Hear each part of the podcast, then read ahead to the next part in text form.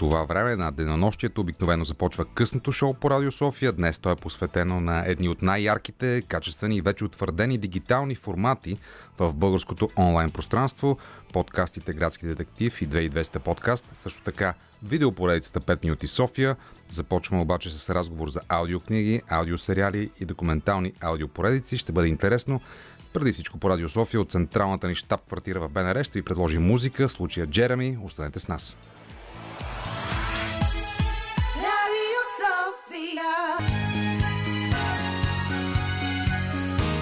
Радио София.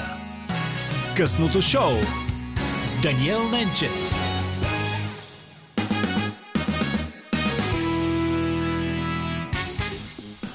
В навечерието на 24 май късното шоу днес ще обсъди едни от най-успешните и съдържателни формати на съвременната дигитална култура в България.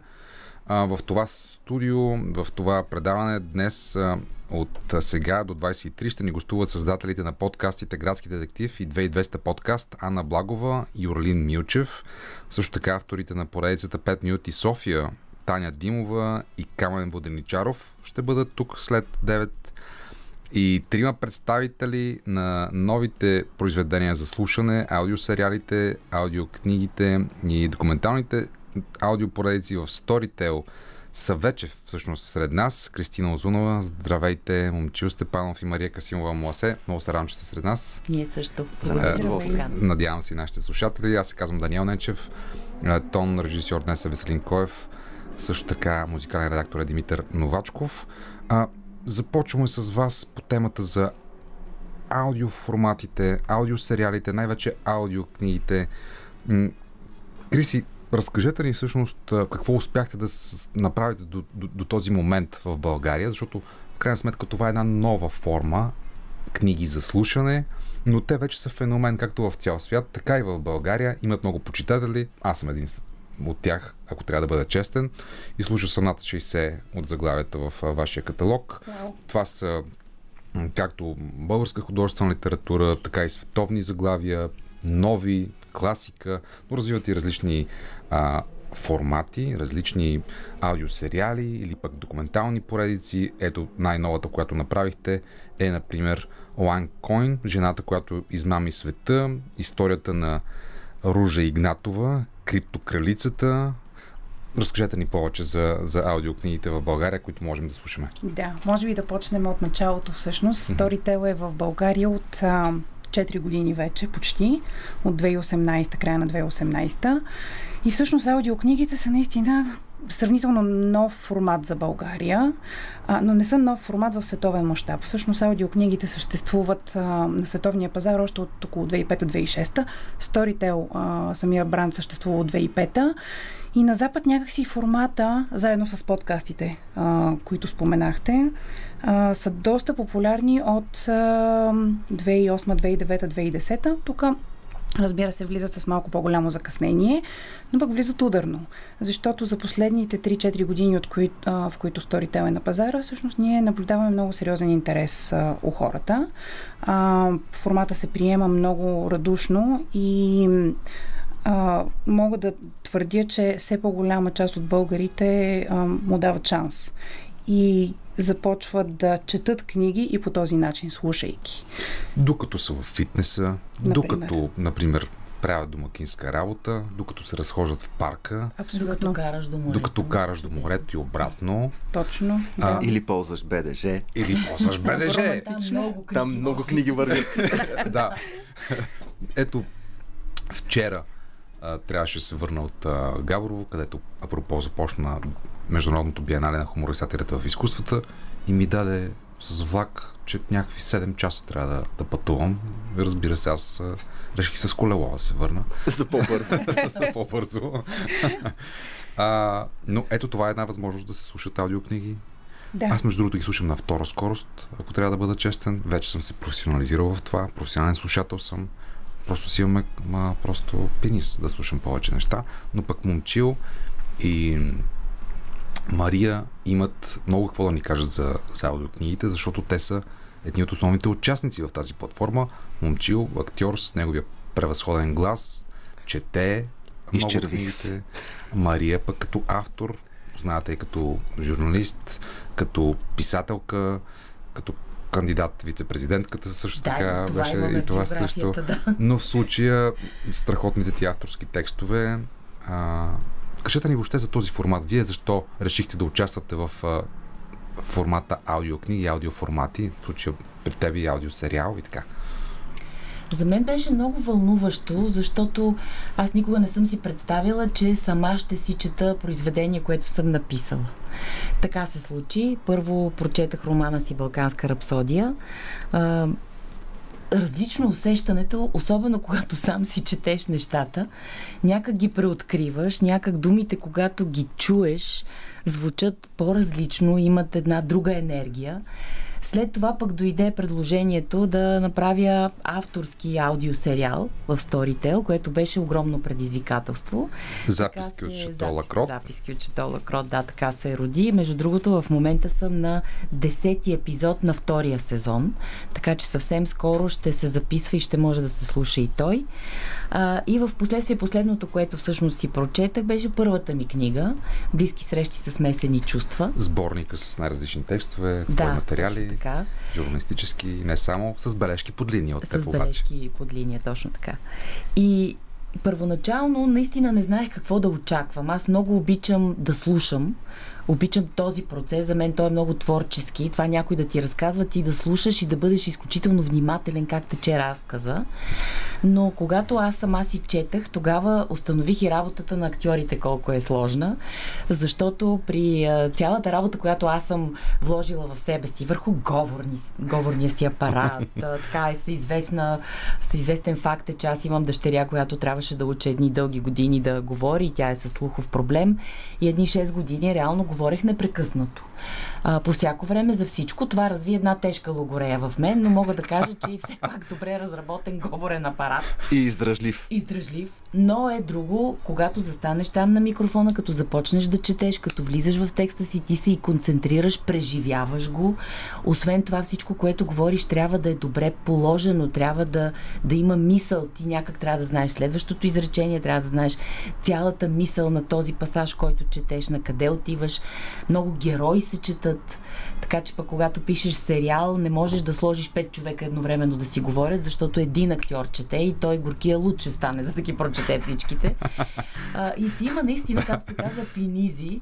И за мен беше много интересно да открия тази част от, от четенето на книги и слушането на книги. На привилегия, че ти имаш а, лут актьор, който чете, например, приключенията, френско-българските приключения в Шато Лакрот. Това е Богдана. Богдана Трифонова. Богдана Трифонова, да, която да, наистина става луда, защото трябва да, да прочете различни типажи, различни герои, но е наистина изключително удоволствие да слушаш, защото е забавно, съдържателно, приятно. Трябва да кажем, че твоята история също започна от, започва от актьорството, разбира се, през бащата Хим, Хиндо Касимов. Да, да. От сцената на седмици, сатиричния а, театър. Витис на времето. Но не само, но не само. Съм учила, Ако моля. трябва да се върнем и по-на, по-назад в твоята биография, тя започва от двореца на пионерите Да. и след това отива напред във времето, чак до а, друг дворец във Франция, този на Шакло, ша, Шакро. Лакрот, Да. двореца на, на твоите, Първообраза.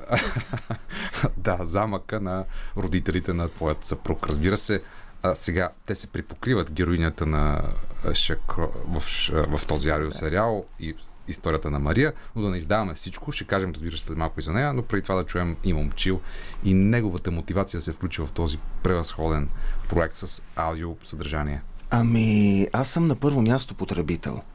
Пред, много преди да започна да записвам аудиокниги, започнах да ги слушам. Първоначално на английски, защото само достъп до такива имах. Audible, Storytel, А, Други формати? Да, да. А, започнах с Audible.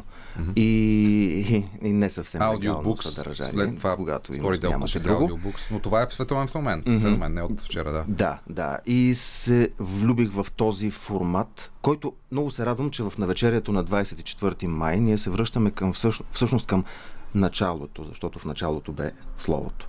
И в началото е разказването на истории. Точно така. Както е той от модерен дигитален формат, всъщност той е прераждане на нещо много по-древно и по-атавистично дори, по-първично, което носи една особена енергия и когато имаме един хубав текст и един човек, който е вникнал в него, преживява го и го разказва със своите вече, своята интерпретация, със своите чувства и емоции, със своето виждане за, ам, за, за произведението, смятам, че то е като да да се поставиш един сценарий с филм, да речем.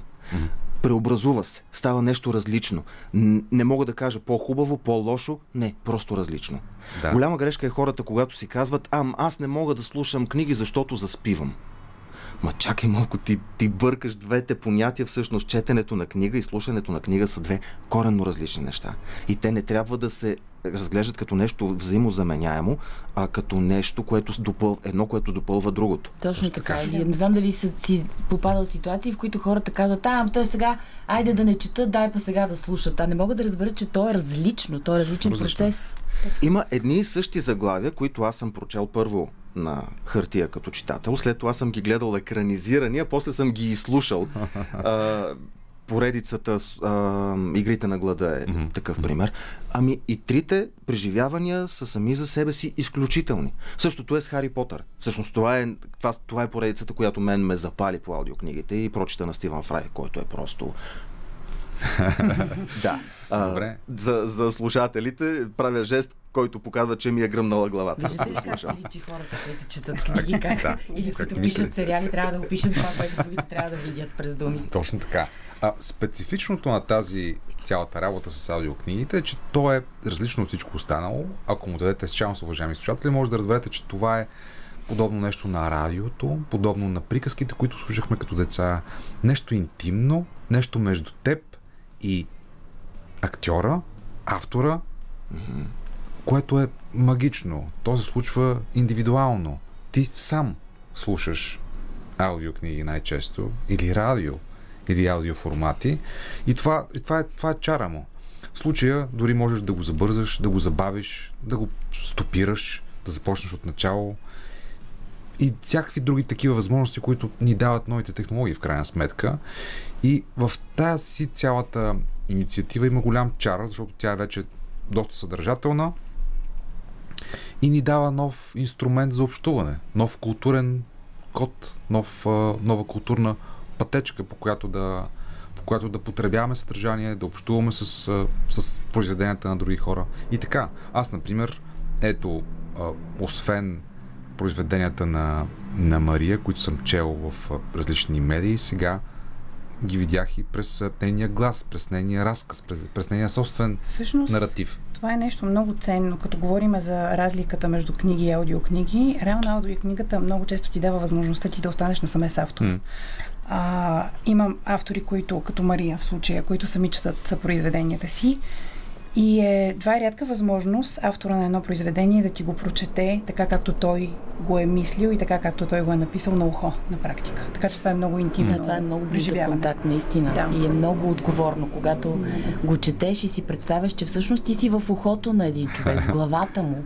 И вече не само с думите и образите, които градиш, ами начина по който ти всъщност най-близко до теб са тези герои, защото ти ги измисляш. И когато ги четеш, ти можеш да дадеш този нюанс. И още нещо ти, докато говореше, се сетих. Имам приятели, които пък редовно слушат, докато пътуват към морето в цялата кола. Тоест, 4-5 човека слушат заедно. Семейно преживяване или да, как страхотно. социално Слушат, да. събитие. Тук пореват, нали, посмеят се заедно, което е Страхотно. чудесно. Страхотно. Ето един още, още един аспект на цялата тази работа. Да. Най-често тя е интимна, Да. индивидуална, но ето, че има и такива. Може да бъде изподелен, което е Може да много бъде готино, изподелен. защото ние станахме големи егоисти, ровейки с тези телефони постоянно и ам, хората доста се отчуждиха чрез социалните мрежи, които се оказаха не толкова социални. Ще ни кажеш повече за са този мрежи, феномен. А, Мрежи да. определено. Да, точно така. А, повече по този въпрос може да ни каже самия момчил, който пък чете историята на Фейсбук в Storytel. Но преди това исках да те питам, Мария. Ти казваш, че читателите са те създали като писател. Разкажи ни повече за това. Ето сега и като автор с гласа си на, на съавтор на собствените си произведения в аудиоформат. Там има вече и слушатели. Да. Разкажи ни за този процес на общуване между читатели, слушатели и Мария. Така е, те наистина буквално ме създадоха, защото аз не съм имала никога самочувствието, че мога да бъда автор в смисъл на писателка. Аз съм филолог по образование, знам колко сериозно нещо е езика, имам огромно уважение към него, към разказвачите на истории, към това да съ- съградиш един сюжет и едни образи, които да вълнуват. И през всичките тези години аз имам една такава история, която в ученическите ми години много исках да пиша. Направихме с една съученичка в пети клас една книга, тя рисуваше, аз писах. Много се вълнувахме, произведохме така чисто практически физическо тяло едно, много красиво. Дадохме го на тогавашната дружина, която трябваше да го представи съответно, за да, нали, да ни признаят като някакви автори. И един ден, когато отидох да видя какво се случва с книгата, по случайност видях как една учителка по български язик и литература от моето училище откъсна страница от тази книга, зависи там огриската от ябълка и изхвърли. И това беше най-големи и първи критически удар, който аз получих и вследствие на него до 42-та и 3-та си година смятах, че не мога да пиша художествена литература. Прие го като критика. И всъщност уверението и читателския интерес в другите формати, в които съм писала, като журналист, като така кратки истории, като репортажи, които съм правила, ми дадоха увереност, че може би пък мога да напиша нещо по-голямо и то няма да е толкова зле. Тази чудесна история на Мария, уважаеми слушатели, на късното шоу по Радио София, може да чуете а, в а, аудиоформат, в сборника Близки срещи с смесени чувства. Именно Точно там е така. разказана тази история по забележителен начин. За това литературно корабокрушение или Да. ябълкокрушение с дружинната. След това Мария става журналистка, писателка, нейната са авторка на тази имагинерна книга, пък става архитект и наистина има, има какво да чуете. Сега обаче ще чуете и малко музика в а, радиото, по радио, по радио София от а, Българското национално радио излъчваме на живо за вас. След което ще продължим изключително интересния разговор за аудиокнигите, аудиоформатите, ще си поговорим за Фейсбук, пък и за войната, пък и за Дмитрий Глуховски, пък и за останалите аудиокниги, които може да слушате тези дни в България на български. Останете с нас. 94,5. Радио София. Гласът на столицата. Това е късното шоу. Тази вечер си говорим за утвърдените, успешни, съдържателни дигитални формати в българското онлайн пространство. В първия час говорим за аудиокниги, за аудиоформати, за аудиосериали с Кристина Озунова от Storytel, писателката и журналистка Мария Касимова, актьора Момчил Степанов. А, най-новия формат, Криси, за жената, която измами толкова много хора, Ружа Игнатова, вече в оборот, може да се слуша. Това е документална поредица, нов формат, който Да. развивате. 13-15 милиарда евро. Ами, по консервативни. Да, да, това е всъщност това е истинска история, съвсем реална, която почива абсолютно на журналистически факти, журналистическо разследване на Николай Стоянов, Николай Стоянов, журналист от Капитал. той е бил гост на нашето предаване, така че слушателите ни го познават и в... Да, Да, като журналист, да. Тоест, той а, на неговите разследвания стъпва поредицата, която е в 7 епизода, т.е. малко по-кратка от а, 7 часа. А, и така представя едни, едни данни, изважда, които са минали през пресата. Може би повечето от нас някъде така са ги чули, а, видяли са ги, но са ни минали през уш- ушите. Но е, това е една от най-големите финансови измами в историята, с корени тук в България. Доктор Ружа Игнатова всъщност е българка. А, офиса на OneCoin а, все още съществува на площад Словейков. А, надписите стоят отпред. И е странно как а, 3,5 милиона са а, измамените хора по света, а Да. по много-много консервативни данни а, 4 милиарда долара а, са влезнали в тази понзи схема и, тя, и са откраднати на практика. Може, може да са много повече. Но това са, Класическа понци схема, т.е. пирамидална структура, в която всеки е, закача други хора към схемата и така точно така. с хората Да. на, на върха на пирамидата печелят милиони. Точно така. Много интересна историята, защото тя е многопластова. В нея има а, нали, много така информация за, за чисто начина, по който е изградена тази схема, но има много за живота Звучи на... ми малко като Ружа. наръчник. А, почти, почти, но малко като Да, да. по-скоро какво да не правите, защото Ружа на практика изчезва от лицето на земята преди няколко години. Никой не е виждал, никой не знае дали е жива, така че малко е по-скоро като предупреждение, че То апетита с, за пари, а този апетит, който а, много хора носят така и, и той няма, няма край, няма граници, в повечето случаи, даже да не кажем, никога не води до нещо добро. Нали? Така има го и поучителния елемент в историята. А, и, е, и е невероятна история, защото в нея има от всичко. То просто е като един холивудски сериал, Между който... другото, то се планира, доколкото знам, да се заснеме нейната Да, история, да се така. екранизира. Първо може да се слуша. планира се а, в Холивуд да се, да се снима като сериал. BBC също работят по а, издаване на книга. Има подкаст, а, Да, да. който съществува. The Crypto част Queen, да. Crypto Queen, точно така. Тоест, това е история, която наистина е голяма и е впечатляваща. И нали, хора от целия свят й обърнали много голямо внимание. В България някакси така се разми последните години и затова издателите на Storytel решиха, че това е нещо, което си струва да бъде а, превърнато в а, аудиопоредица. А, и мисля, че стана разкошно и наистина се струва да се чуе най-малкото, за да може човек така малко да, да се образова финансово.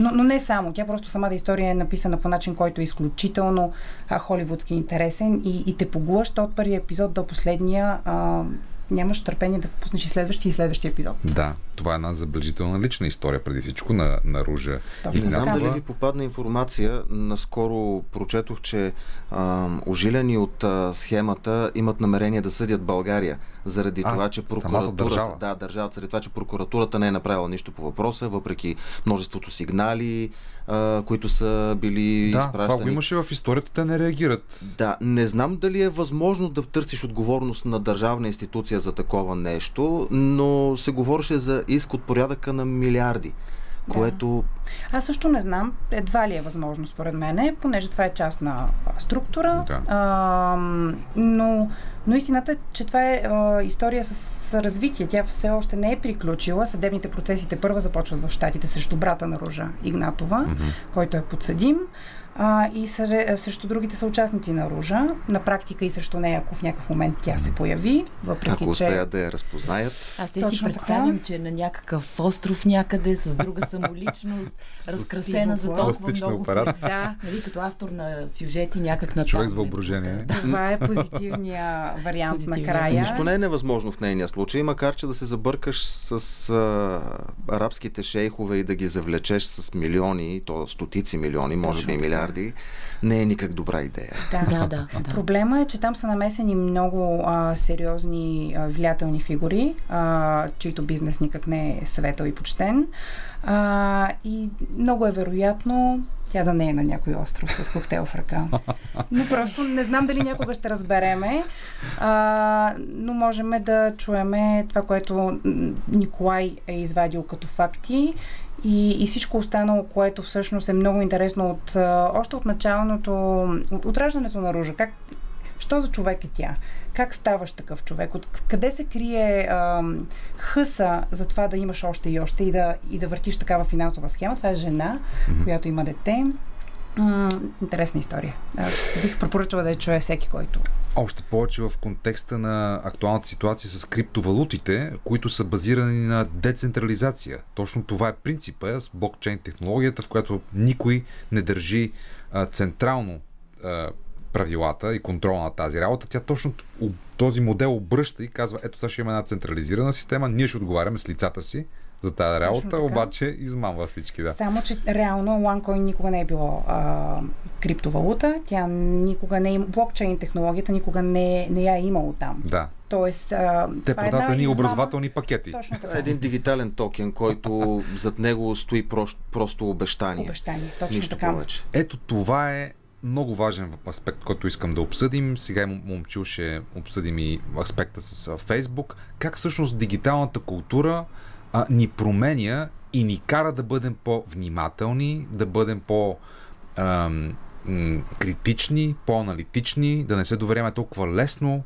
на всичко, което виждаме във Фейсбук. Както казва Мария Касимо в нейните произведения, например в Близки срещи с смесени чувства, да пишеш е привилегия на умните, които знаят, че нямат по-силно оръжие от истината. Истината обаче, скъпи събеседници, скъпи слушатели, днес не е достатъчна. Защото може да имаш истината пред себе си и да нямаш рецепторите да я видиш. Да нямаш рецепторите критично да подходиш към ситуацията. И там вече а, както преди малко се шегувахме с социалните мрежи, ти можеш да се окажеш рибка в океана и някой с въдицата да те хване на въдицата и ти, например, без да, да се усетиш, на базата на своите емоции, чувства, да гласуваш подтикнат за някоя партия или за някой президент на Съединените Американски щати през, например, внушенията на алгоритмите на Фейсбук, които са измислени така, че да те манипулират. Например, тази история разказвате вие в историята на, на Фейсбук на Стивън Ливи, Мгм. книгата с гласа на Момчил Степанов, а, историята, която става популярна по света с Кембридж аналитика, но там се разказва в тази книга и в тази аудиокнига Да. и в, в аудиоформат, нали така? Ами, дигиталните мрежи се оказаха наистина ем, едно ядрено оръжие буквално. М. Защото м- са способни да да манипулират до такава степен, не самите те, а да дават платформа на манипулатори, които се оказаха изключително изкусни. OneCoin също стъпва на социални мрежи и дигитални технологии. Тя няма как да се разпространи иначе по този начин, толкова бързо толкова мащабно. А, скандала с Кембридж Аналитика е огромен, защото ам, Фейсбук подценява ситуацията, ръководството на Фейсбук. А, те не допускат какво са създали. Не отказват да приемат, че е възможно до такава степен да бъде злоупотребено с техния продукт и той да бъде използван до такава степен за корисни цели, а то се оказва, че това се случва с огромна лекота. И дори не толкова да те накарат да гласуваш за някого, колкото да те накарат да не гласуваш за опонента. Мгм. Да те накарат да си стоиш вкъщи. Нали, да, да ти внушат, че то няма смисъл. Да. То всички са такива. Да. То няма правилен, правилен избор. Всички са маскари. Няма, няма как. Не си заслужава. Добре, защо ще ходиш да гласуваш за този, като при положение, че той ти знаеш и какви, скан... той, какви скелети крие в гардероба си. Я по-добре не се занимава и с това. От което печели опонента. Да. Вижте, Точно има така. всъщност едно нещо, което а, абсолютно се налага, че хората, колкото и да са образовани, каквито и неща технологично да се случват и някак да, ги, да им ангажират вниманието, те в крайна сметка са емоционални. Мгм. И всъщност и Фейсбук и мрежите, те работят основно на емоцията. А емоцията днес, може би и преди, не знам, е това, което продава. Нали? Всяка реклама се опитва директно да те накара да изпиташ някаква емоция, която да последваш. Винаги, винаги е било И- така. да. Много дълго време маркетолозите са се заблуждавали, че хората са рационални същества, като им предлагаш добри сделки, нали, те ще се възползват и ще купуват. Не. Да, да, Те купуват това, което ги кара да се 10-те чувстват точно добре. Такава, нали? Това е по-добро. Ама не, сега ще ти кажат, ето тук ще ти покажат възрастен човек, ти ще ти стане мъчно, детенце ще припка. Нали, винаги се работи на тази много винаги а, чиста и тънка струна, която неизменно зънва. Да, обаче много често в съвременен, съвременен контекст за манипулативни цели. И Точно ето така, фалшивите точно новини така, се да. разпространяват 6 пъти по-бързо от истината, за която Ето и ти каза Мария- истината, но Мария ние пише. чухме преди 5 години, че има альтернативни факти нали? и друга истина. Тя Да. или е истина, или е нещо друго. Живеем в ерата на пост истината. Да, Точно да. така. Вече. Парадоксално е всъщност как информацията, цялата информация е достъпна на един клик. Всичко, което искаш ти да разровиш, най-вероятно а, може да го напишеш в Google и да намериш много тонове информация по, по всеки въпрос. И, и живеем във времето, в което хората са изключително объркани, даже много от тях дори не знаят, че са объркани. И не знаят дали да вярват или не на нещо. Те просто много сляпо вярват в нещо, което чисто и просто е заблуда благодарение на социалните мрежи. Просто, както момчил каза, те сами по себе си не са лошо нещо, но когато са използвани за корисни цели, в крайна сметка много лесно а, могат да манипулират големи групи от хора. И така, Както и е с конспирацията всъщност. Ли? Тя ти дава много прост отговор на някакъв много сложен въпрос. И най-важното И- свалят вината от теб самия. Точно така. И винаги Правите- има някаква мистика, което хората обичат. Нали? Те не ни казват истината, но някъде там ти изведнъж ще откриваш. Добре, как тогава абсолютно всички знаят тази истина, след като е толкова тайна? Никой не, не, не говори за нея, но тя е известна на всички Да, и да. всеки всеки път този клип ще изчезне ето сега след няколко секунди, но той да ги- го имах качен хиляди пъти къде ли не и може да го открие всеки, когато си Да. поиска. И норвежците никога не дойдоха да вземат децата и още има 10 000 деца, които чакат за детска градина. Да, Затова може би тук трябва да кажем, че а, хора мислете критично, опитвайте се да намирате а, различни източници на информация и, и винаги имайте съмнението, че вашата истина може да не е генералната истина. Просто е хубаво едно зрънце на съмнение за всяко нещо, за всеки въжи това. Да си провериш истината на няколко места. Това много помага. И всъщност в книгите и в аудиокнигите, разбира се, се, крие, а, се крият много от отговорите и е полезно така да разгръщаме от време на време. Точно така. А, ще ми се, а, след малко да продължим разговора, виждате колко хубаво поставихме тази тема през аудиоформатите, през аудиокнигите. След малко ще си поставим още една тема, предлагам ви, за националното, за национализмите, за идентичностите и през книгите на Глуховски, които могат да се чуят в, в Storytel и през аудиосериала за Шакро Лакрот от автора Мария Касимова Муасе, която е при нас и която ще ни разкаже за тази тънка тънките взаимоотношения между българите и французите на полето на, на тази чудесна история и на полето на хумора, на чудесния авторски хумор от Мария, но само след малко, след една песен време по Радио София в късното шоу.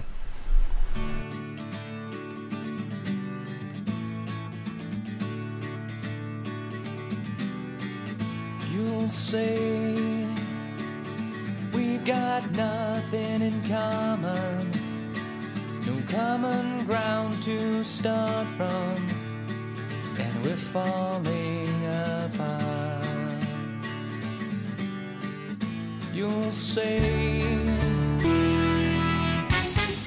Това е късното шоу по Радио София. Говорим си за аудиокниги и аудиоформати с Кристина Озунова, Мария Касимова Муасе и Момчил Степанов. Много е приятно. Ето, докато слушахме тази чудесна песен Breakfast at Tiffany's, а, си говорихме за емоциите, с които в крайна сметка се произвеждат аудиокнигите и аудиоформатите. И Момчил ни спомена, ни сподели, че за него е по-силно преживяването, когато записва аудиокниги, отколкото когато дублира филми. Нали така? Да, какво обикновено, обикновено е така. Ами, потопяването в образа, в атмосферата при записа на аудиокниги е изключително дълбоко. То е едно много интимно преживяване, което, а, в което ти си сам в една стая с една книга пред себе си и един микрофон пред теб. И това е. И всичко, което прочиташ, го изказваш гласа си, което го прави още по-въздействащо за теб, сам, теб самия, защото освен, че го виждаш, ти го и чуваш, то минава през думите ти и, и усещането е изключително, поне за мен е много дълбоко. По някой път и катартично, и разплакващо, и, Покър... По... и покръ- Разкъртващо. Пократително. да, и Мария също спомена а, такава история. В крайна сметка тя чете и а, своите а, лични истории, а, които са свързани с, с семейството и с историята на, на рода и, а, и с въобще преживяванията. И ето ти също сподели, че си си поплакала, когато трябва отново да, да, много да, ги, беше да ги странно, преживееш. Да. На свой собствен текст, нали? Малко така. Викам, не бе, Мария, как така сега ще ревеш? Обаче аз отново съм в историята и всъщност си дадах сметка, че когато я чета, аз много рядко по принцип имам възможност, чисто физически, да седна с една книга 2 часа и половина или 3 часа, колкото е сета за записване и да съм изцяло вътре в нея. Дори и да чета, звънва телефон, чакай сега да пия вода, куче лае, дете, нещо иска, и делничния живот. Или като си легнеш вечер, колко да четеш, изморен си половин час, 40 минути. А така изведнъж наистина си там с тази история и това е изцяло времето за, за да попиеш историята отново. Много И медитативно е усещане. Да, да, меди... точно това е. Някакъв вид медитация е. Така и в Балканска рапсодия, а, романа на Мария, така и в а, записки от Шато Лакрот, така и в близки срещи с смесени чувства, тези различни по същината си, по съдържанието си аудиоформат и в крайна сметка стъпват на базата на твоите лични истории и впечатления, например за баба ти, гъркиня, която се жени за косовски албанец, след това за турчин пък се венчаят в протестантска църква, пък ти пък за французин. Да. И тази цялата работа е много красива, много интересна, много добре разказана. И както казваш, а, а, в едно обещание от сцената на сатиричния театър, номер е да бъдеш комедиант в личната си житейска драма, което е чудесно като послание и като как да кажа, като житейско, житейско правило. Сещам се и за 12-те житейски правила на, Джор, на, на Джордан Питърсън.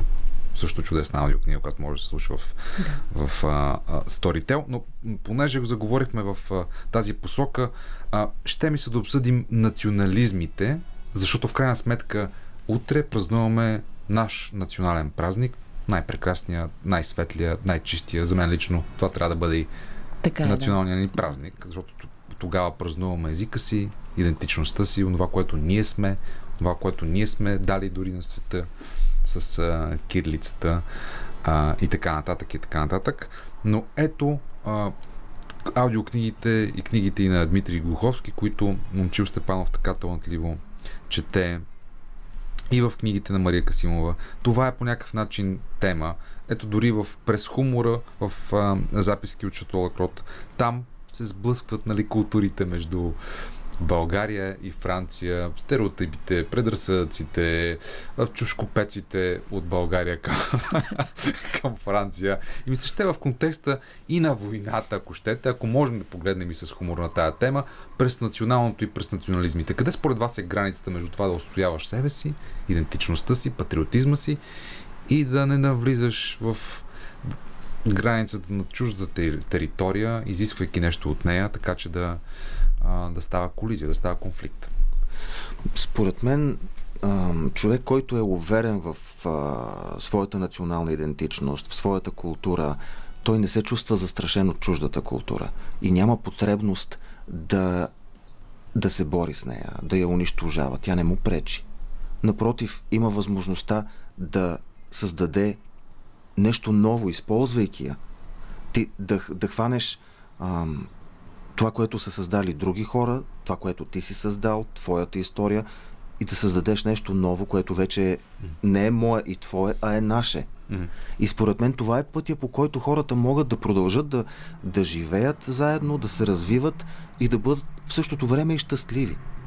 Защото, а, както не можеш да увеличиш едно богатство, като го делиш, така и не можеш а, да намалиш културата, ако я споделиш. Точно така е, както и с историите. Нали? Ако аз имам, това е класически пример, ако аз имам хляб, пък ти, примерно, момчили, имаш едно евро и ти искаш моя хляб, аз ще взема твоето евро. След това аз Да. вече нямам хляб, ти нямаш евро, или няма как да ги имаме и двете.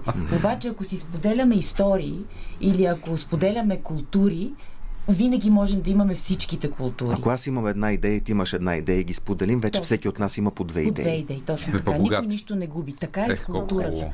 И всъщност национализма, едно време не възприемах този термин като ужасно нещо. Сега все повече, уви, заради практиката и заради живота, който живеем, започна някак да се от, отласква национализма от патриотизма. И смятам, че национализма в тази му форма, в която го виждаме сега, когато ти налагаш твоята култура и казваш, моята култура е по-хубава от твоята, моят език е по-хубав от твоя, ние го правим по-добре. И не, твоята- и твоята патриотизма е друго. Нали? И- Патриотизма обичам моята култура, Без да отрича харесвам я, без другата. да отричам другата. И, а, много се радвам да разбера как вие правите това, как е това на вашия език, какви традиции вие спазвате. И тогава, ето така, ставаме по-богати. Да, обратното на това, разбира се, е войната, която унищожава. Ето сега си говорихме преди малко, че ето градове като Одеса, когато е свързана с, и с Христо Ботев, и с историите на Вазов, и с Захари Стоянов, в момента е бомбардирана Херсон, там където е една от мисиите на Кирил Методи, също се води война и се унищожава тази култура. Това, това е война също в крайна сметка и нашата собствена история и култура. А, така че това е, това е безумие, което няма никакво оправдание. Но ето, историите, културата, литературата, във, всяк, във всичките й форми са антидот на тази отрова и шанса, че ние сме свободни в момента да обсъждаме това и да поканим дори и утре хората да се преживеят този празник, както пред а, Националната библиотека Свети Свети Кирил Методи, така и на площад Славеков, където вие пък ще имате Ще там от чудесно събитие. Е шанс за всички нас да си припомним кои сме и да, да чертаем нови пътеки за общуване между нас. Разкажете ни, поканете ни на, на утрешния празник. Утре много, много хубав празник ще бъде. И да, аз само се връщам към предишната тема, че Да, да, няма, няма нищо лошо да празнуваме нашите собствени а, празници и нашата култура, но да сме отворени и за, и за чуждите, защото в крайна сметка ние все по-често гледаме всички заедно към космоса. Така че ние на практика сме си живееме в нашия дом Земята и няма нужда излишни граници да чертаеме между култури и народи, защото сме тръгнали нали, към по-големи мисии, бихме могли много по-лесно да живееме тук едни с други а, и както казаха и Мария и Момчил, да споделяме истории, да споделяме всичко, което имаме и да обменяме култури, така ще стигнем доста по-далеч. Така че а, абсолютно съм съгласна с това, което те казаха. А за утре, нашия празник, който мисълта ми беше, че не пречи да гледаме към звездите и пак да празнуваме нашия език и нашата култура. А, това е чудесно, че ги имаме. Утре ще празнуваме а, на площад Славейков, където ще се порадваме на звука на българската литература. А, през целия ден на площада ще звучат а, творби от различни автори, от най-големите класици на българската литература, като Ботев, Смирненски, Вазов, до съвременни писатели и творци, като Мария Касимова. Мария ще бъде с нас на живо и ще почете. А, Рене Карабаш също ще бъде там. За децата ще има специална а, детска, един детски блок сутринта от 11 часа. Катя Антонова, любимата на много-много деца и техните Страхотна. родители ще бъде там. Силвия Петкова ще ни почете също феята от захарницата. Ето за храницата м, класическо произведение вече в аудиокнигите. абсолютно. А Така че като цяло утре, утре деня на Славейков специално ще е посветен а, на звука от литературата и на нашия прекрасен, прекрасен език, който всъщност трябва да празнуваме всеки ден, не само а, утре. Но Точно ето, така. имаме си ден и ще го почетем.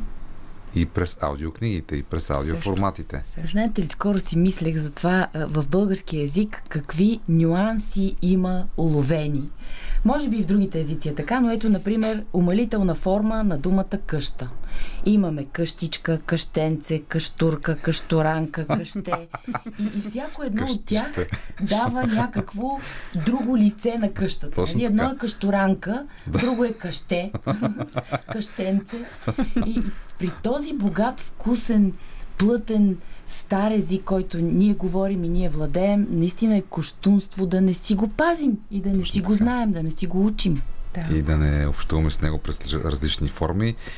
И когато пък той влиза в съприкосновение с други езици, се получават много смешни неща. Да. Като, например, твоите истории в записките френските от а, Шато Лакрот. Там, например, има един такъв от...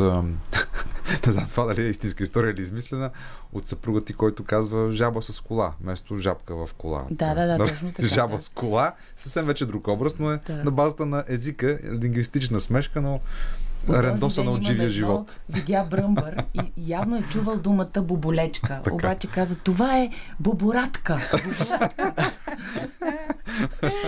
През неговите очи и уста, по-скоро, преоткривам и български език и колко е сложен, колко му е трудно да каже прахосмокачка, трябва да ви кажа, че сме го репетирали една година. Аз съм го дирижирала. Прахосмокачка. И накрая впечатлен, впечатлен и прахосмокачка и когато ги каза по-отделно, казах, а сега кажи, впечатлен съм от тази прахосмокачка. Абсурд. Ето, уважаеми слушатели на късното шоу, че ето и по този начин можем да празнуваме езика, с, шегувайки се с него. Накрая, кои са вашите любими аудиокниги, аудиоформати? Мога да ви кажа и една от моите. Кристина преди малко ме подсети, като каза да гледаме към космоса и звездите. Историята на Илон Мъск, например, която може да се слуша и с гласа на Ники Кънчев, който пък ни е разказвал за, за нея в това предаване също, но тя е забележителна история, една от най-интересните лични истории на 21 век, на най-богатия човек на света, през неговата история, която започва всъщност с прочитането на страшно много книги. Това е вманячено в четенето. Та, вашите кои са любими? Какво сте слушали в, в, в, въобще в пространството? Това е много труден въпрос. Те, са, те са хиляди. Тези, които са се сещате, тези, които са ви трогнали, впечатлили. ами аз съм много голям фен на, на книгите на Мария. Добре. А, с всичките им нюанси, да, защото шатото, а, шат, записки от шато, аз както му казвам шатото, а, Шатото шатото, да. Записки от шато Лакрот буквално може да те разсмее до сълзи, докато ти си пътуваш Да, в метрото и да е. изглеждаш невероятно глупаво. Невероятно глупаво.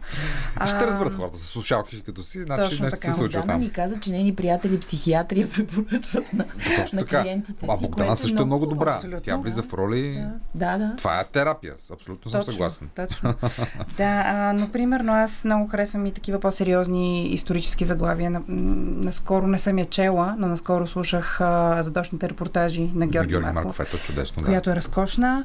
А, много са, толкова съм много. Примерно, а, чела съм я два пъти на изток от рая. Скоро и слушах също в съвсем различен, Класики. съвсем различно преживяване, както Да, си говорихме така. в аудиоформат.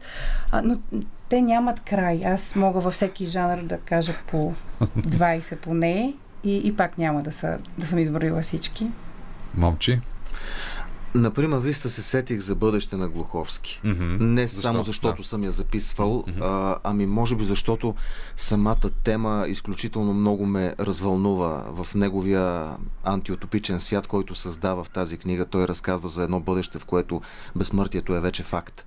И за това всъщност какви са последствията от една мечта за голяма част от човечеството и в какво може да се изроди и в какво може да се превърне. А, защото просто не мисля, че тленното е създадено да бъде вечно. И ако то се превърне в такова, то неговата ценност вече изчезва. Изчезва ценността на човешкия живот и на преживяванията. Когато няма страх от това да загубиш нещо, ти спираш да го цениш. Мария. Да, и аз имам много заглавия. Сега в момента не мога да кажа едно, за да не да не погубя някак останалите, но много обичам, аз избирам кого да слушам също. И, примерно, харесва много Биляна Петринска, как чете. Харесва много Даниел Цочев, ето момчи. Да. Харесва много. За първи път се виждаме сега на живо, така че вече, когато го слушам, ще имам и образ пред себе си, кой ми разказва историята. Но исках това с вас да споделя. Преди няколко години бях на една среща с една такава Накратко, група. само понеже да. свършва времето. А, пенсионирани възрастни български актьори с, с сребро в косите. Предлагах им на тях да четат. Не можеха да разберат защо е много хубаво да се четат книги. Смятаха, че това е някакъв вид предателство към четенето, ако ти четеш слушайки. Та е много интересно всъщност, че ние сме едно друго поколение, което вижда и удоволствието от а, слушането на книга. Със сигурност удоволствието е водещо. Останете с нас и след новините в 21, когато ще говорим за формата 5 минути София с Камен Вълничаров и Таня Димова. В този час продължава късното шоу в разговор с Таня Димова и Камен Вълничаров за страхотната видеопоредица 5 минути София. Но преди всичко ще започнем с музика. Добър вечер на вас двамата. Добър вечер. Защото преди време в каналето по Българската национална телевизия аз за първи път видях клипа на песента In Excess, на In Excess uh, Elegantly Wasted по предложение на Камен Вълничаров. Затова сега ще си поздравя с именно тази песен In Excess и Elegantly Wasted.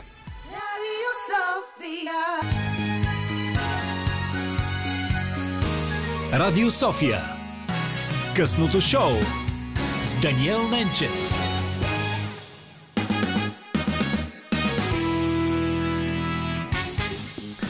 Късното шоу продължава в разговор с Таня Димова и Камен Воденичаров, автори на поледицата 5 минути София. Здравейте, много ми е приятно. Здравейте на нас също. Здрасти, да. Да, тази вечер посветихме късното шоу на наистина съдържателни, смислени, готини, модерни дигитални формати в българското онлайн пространство. В навечерието на 24 май си поговорим за дигитална култура. Все пак това е едно необятно море от съдържание, от инфодемия. Как там се вписва и вашият а, чудесен проект? Разкажете ни вие как си го възприемате в, в тази среда, защото той Той вече на колко време стана? 5 минути София на... Всъщност от 10 години Да, 10 съществува, години е като формата. обаче сезоните са 9, защото Девет имаме сезона. и дълъг филм, пълнометражен, 105 минути София, което Точно така. а, така, Точно така. също е добър пример за това, което сме свършили за тези години. Сериозна дигитална култура, принос в, в съвременната дигитална култура на, на България, нали така? Мисля, че да, най- интересната новина в тази посока е, че в а, издателство Просвета направи така, че м, 23 от филмчетата да включи в дигиталните учебници на, на децата. Превъзходно. И може би това е м, така, най-голямата оценка и така, голяма радост за, за целия екип. Защото най-малките а, научават нещо и чрез нашите филмчета. Както и децата, които учат в български училища, но извън България. Защото получаваме обратна връзка и от учители, които преподават в чужбина, които казват, че благодарение на нашите филмчета успяват да разкажат историята по лесен и достъпен начин на децата, което според мен също е голямо признание, защото това е идеята на 5 минути София по един приятен, лек начин да каже онова, което е важно. Не, че тази информация не би могла да бъде намерена и по друг начин. Но ми се струва, че начина по който сме успели за тези години да разкажем, помага за възприемането й. Защото видимото и невидимото, думите по някакъв начин успяват да достигнат до хората. А, така е със сигурност. Аз като почитател на поредицата мога да кажа, че наистина е точно така. А, тази поредица се разпространява в а, различни канали и в а, YouTube, и в NoBlink, а и в кината, и под формата на, на документалния филм.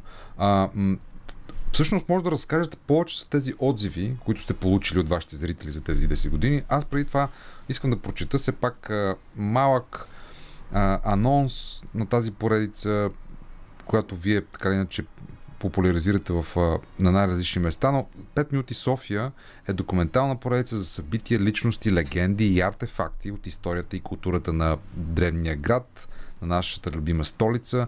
Филмовите малки серии срещат съвремието с изкуството на древните траки, с инфраструктурните проекти на римляните, с уменията в живописта и художествените занаяти на древните българи, с разрушенията и градежите на мюсюлманите, с борбите и съжителството на религиите, с стремежите и усилията на новите българи да построят своята столица, взимайки най-доброто от артистичния и духовен свят на Европа.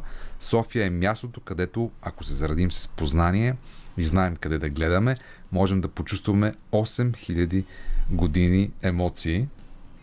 Добре сме го казали. Много добре е казано и много добре е разказано и показано. Всъщност, как избирате какво да включите в тези 5 минутки с вече, както казахме, 10 сезона?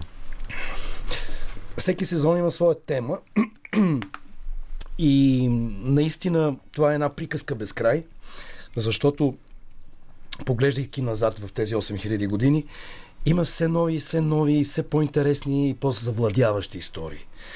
А, така че не, не е много а, труден избора на къде да се насочим. А, просто сега си м, обсъждаме и решаваме заедно и с а, а, Георги Милков, с а, Петър Димов, Българевеца, с Мишо Ланджев, така сърцевината на, на, на екипа, с а, Севар Иванов и решаваме на къде, какво да намерим.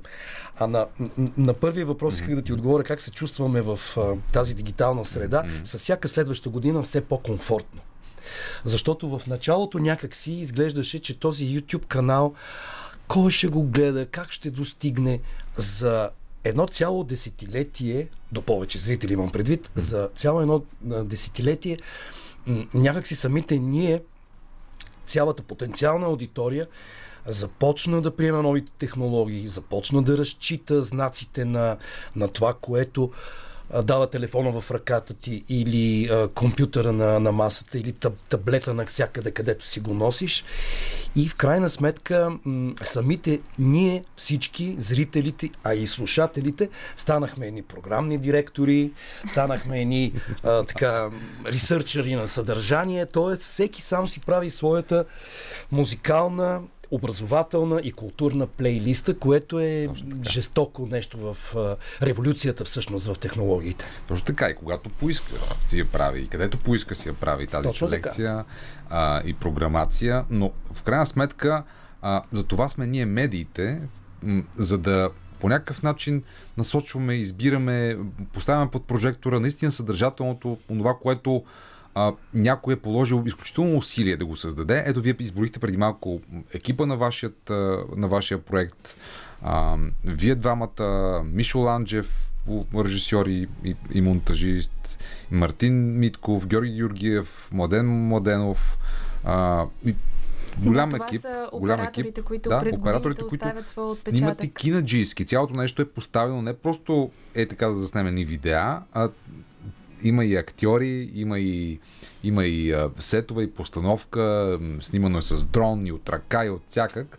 Тоест да имаш едно наистина произведение на визуалната култура и на визуалното изкуство, въобще на, на видеоформата, на- доближавайки се до киното, но в кратка форма, така че тази история да е изключително добре разказана и да достигне по максимално ефективен начин до зрителите, слушателите и хората, които потребяват тази работа. Кратка, но и динамична, защото, говорейки си все пак за дигиталната среда, това е едно от предизвикателствата. С всяка изминала година те да стават, епизодите да стават все по-адаптивни и все по-добре изглеждащи, защото имайки предвид а, с, с какво разполагаме, с каква информация и с какво богатство от а, средства комуникационни и възможност да следиш различно съдържание и да го подбираш, ти трябва някак да си наравно с това, което се предла- предлага и да бъдеш по-добър от самия себе си с всяка следваща година, в случая с всеки следващ сезон на поредицата.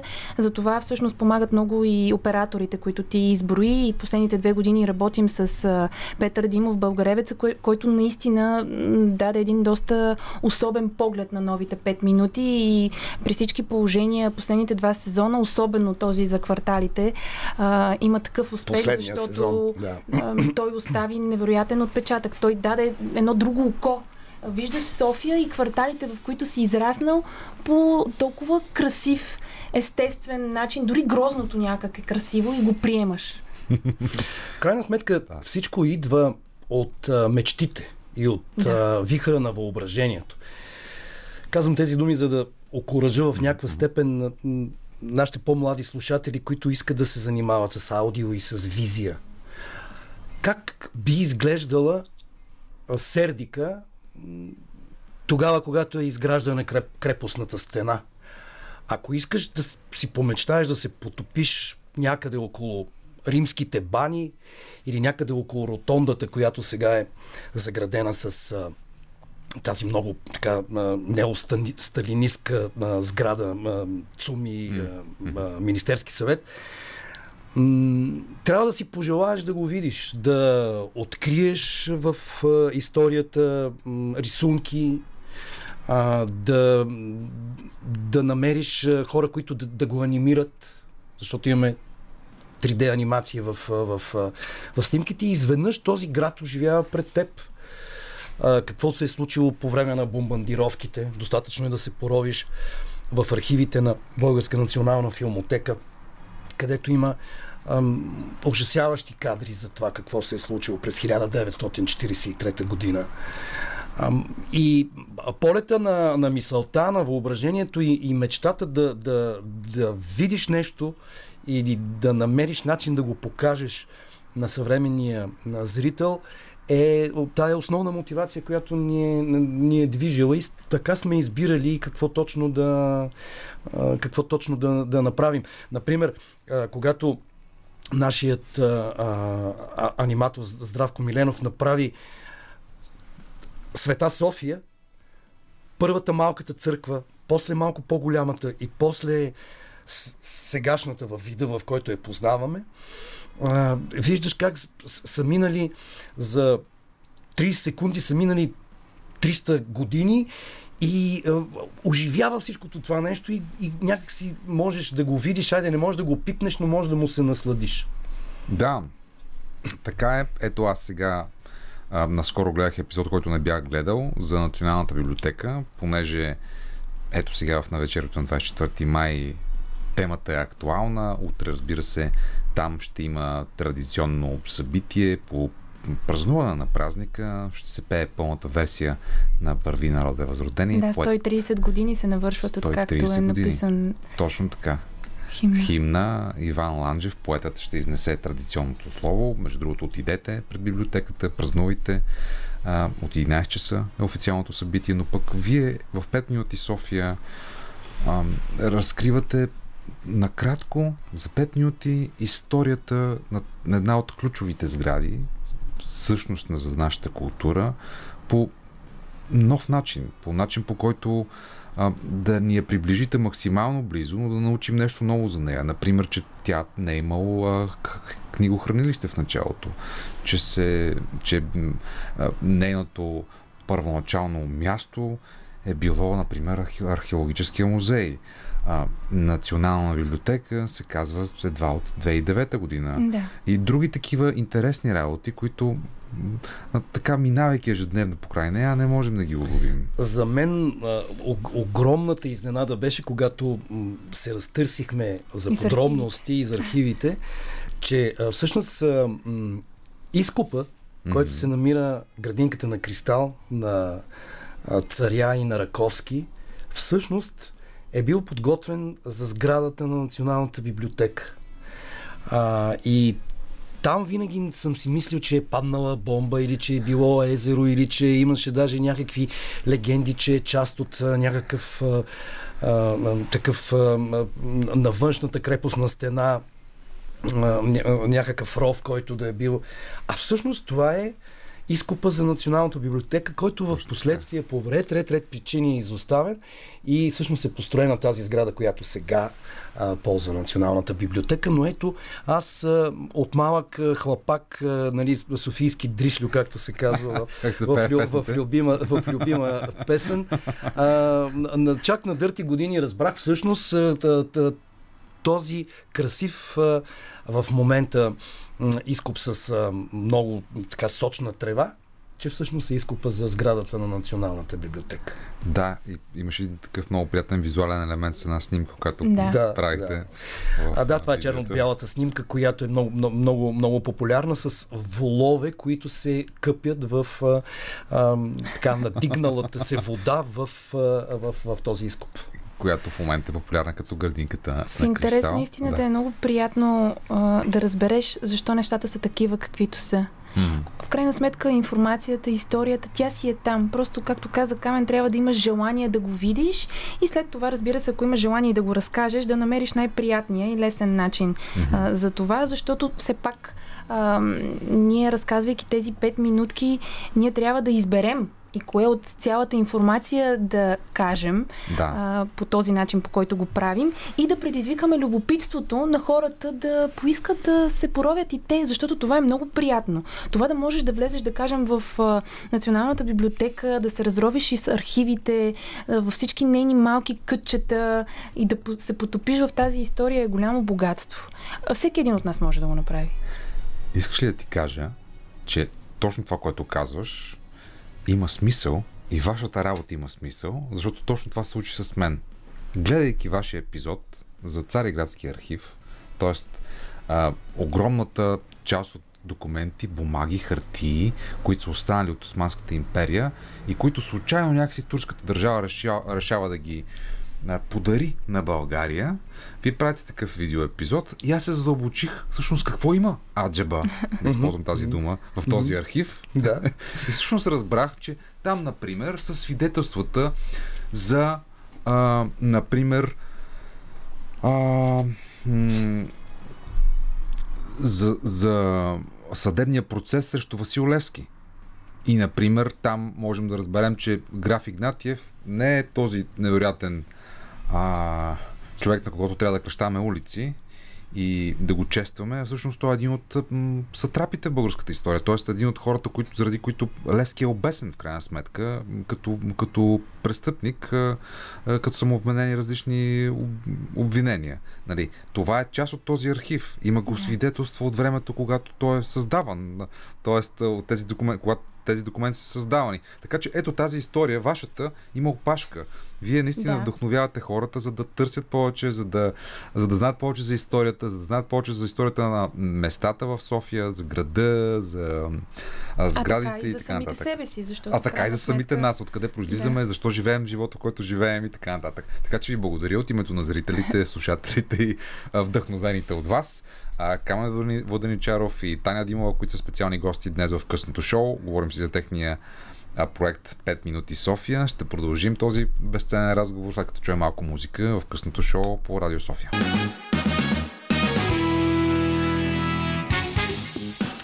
Това е късното шоу.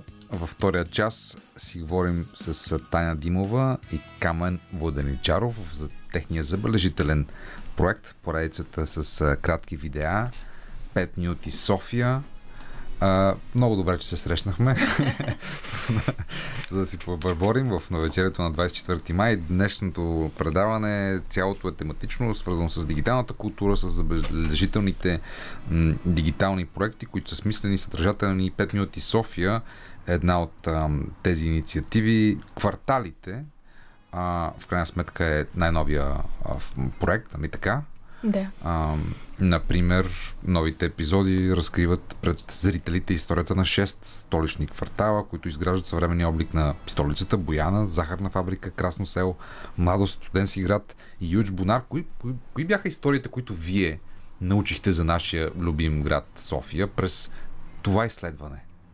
През тези а, през тези истории, които, по които работихте заедно с, с вашия екип, тези 5 минутки, които могат да се гледат, пак да припомним, в YouTube, нали така, на страницата Да, тя така се казва 5 5 минути София, София се казва 5 Minutes страничката. София. На, на кирилица или на... Да, в YouTube, както и в NoBlink платформата, Да, NoBlink те BG. също ги споделят. а, Във а, също могат Фейсбук, да ги 5 минути открият. София. Да.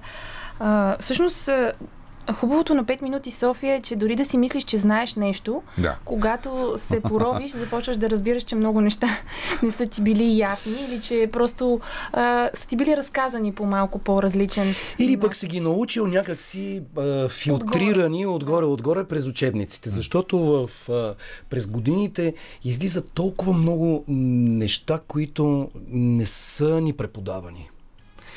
И това е, за моето поколение, това е голяма загуба. За тези, които сме били ученици по времето на соца, нашите главички и мозъци са натъпкани с големи врели кипели. А ние се сърдим на нашите приятели македонците, че те са някакси много криви, не, не, не ни разбират, не познават историята си, но в голяма степен в някои сегменти на нашата история ние сме същите. Пълни с бръмбари и с боболечки, които нямат нищо общо с действителността.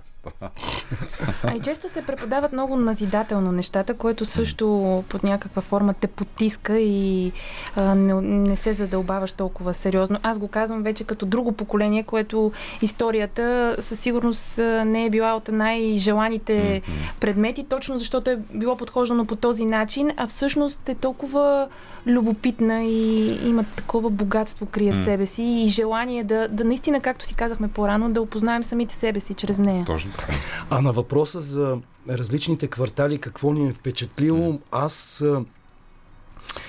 съм изключително впечатлен, може би малко натъжен а, от а, в същото време усещам и, и красотата и дви- движението на света за, за, за Юж Бонар, за този а, квартал, който е познат а, през годините преди войната като еврейския квартал.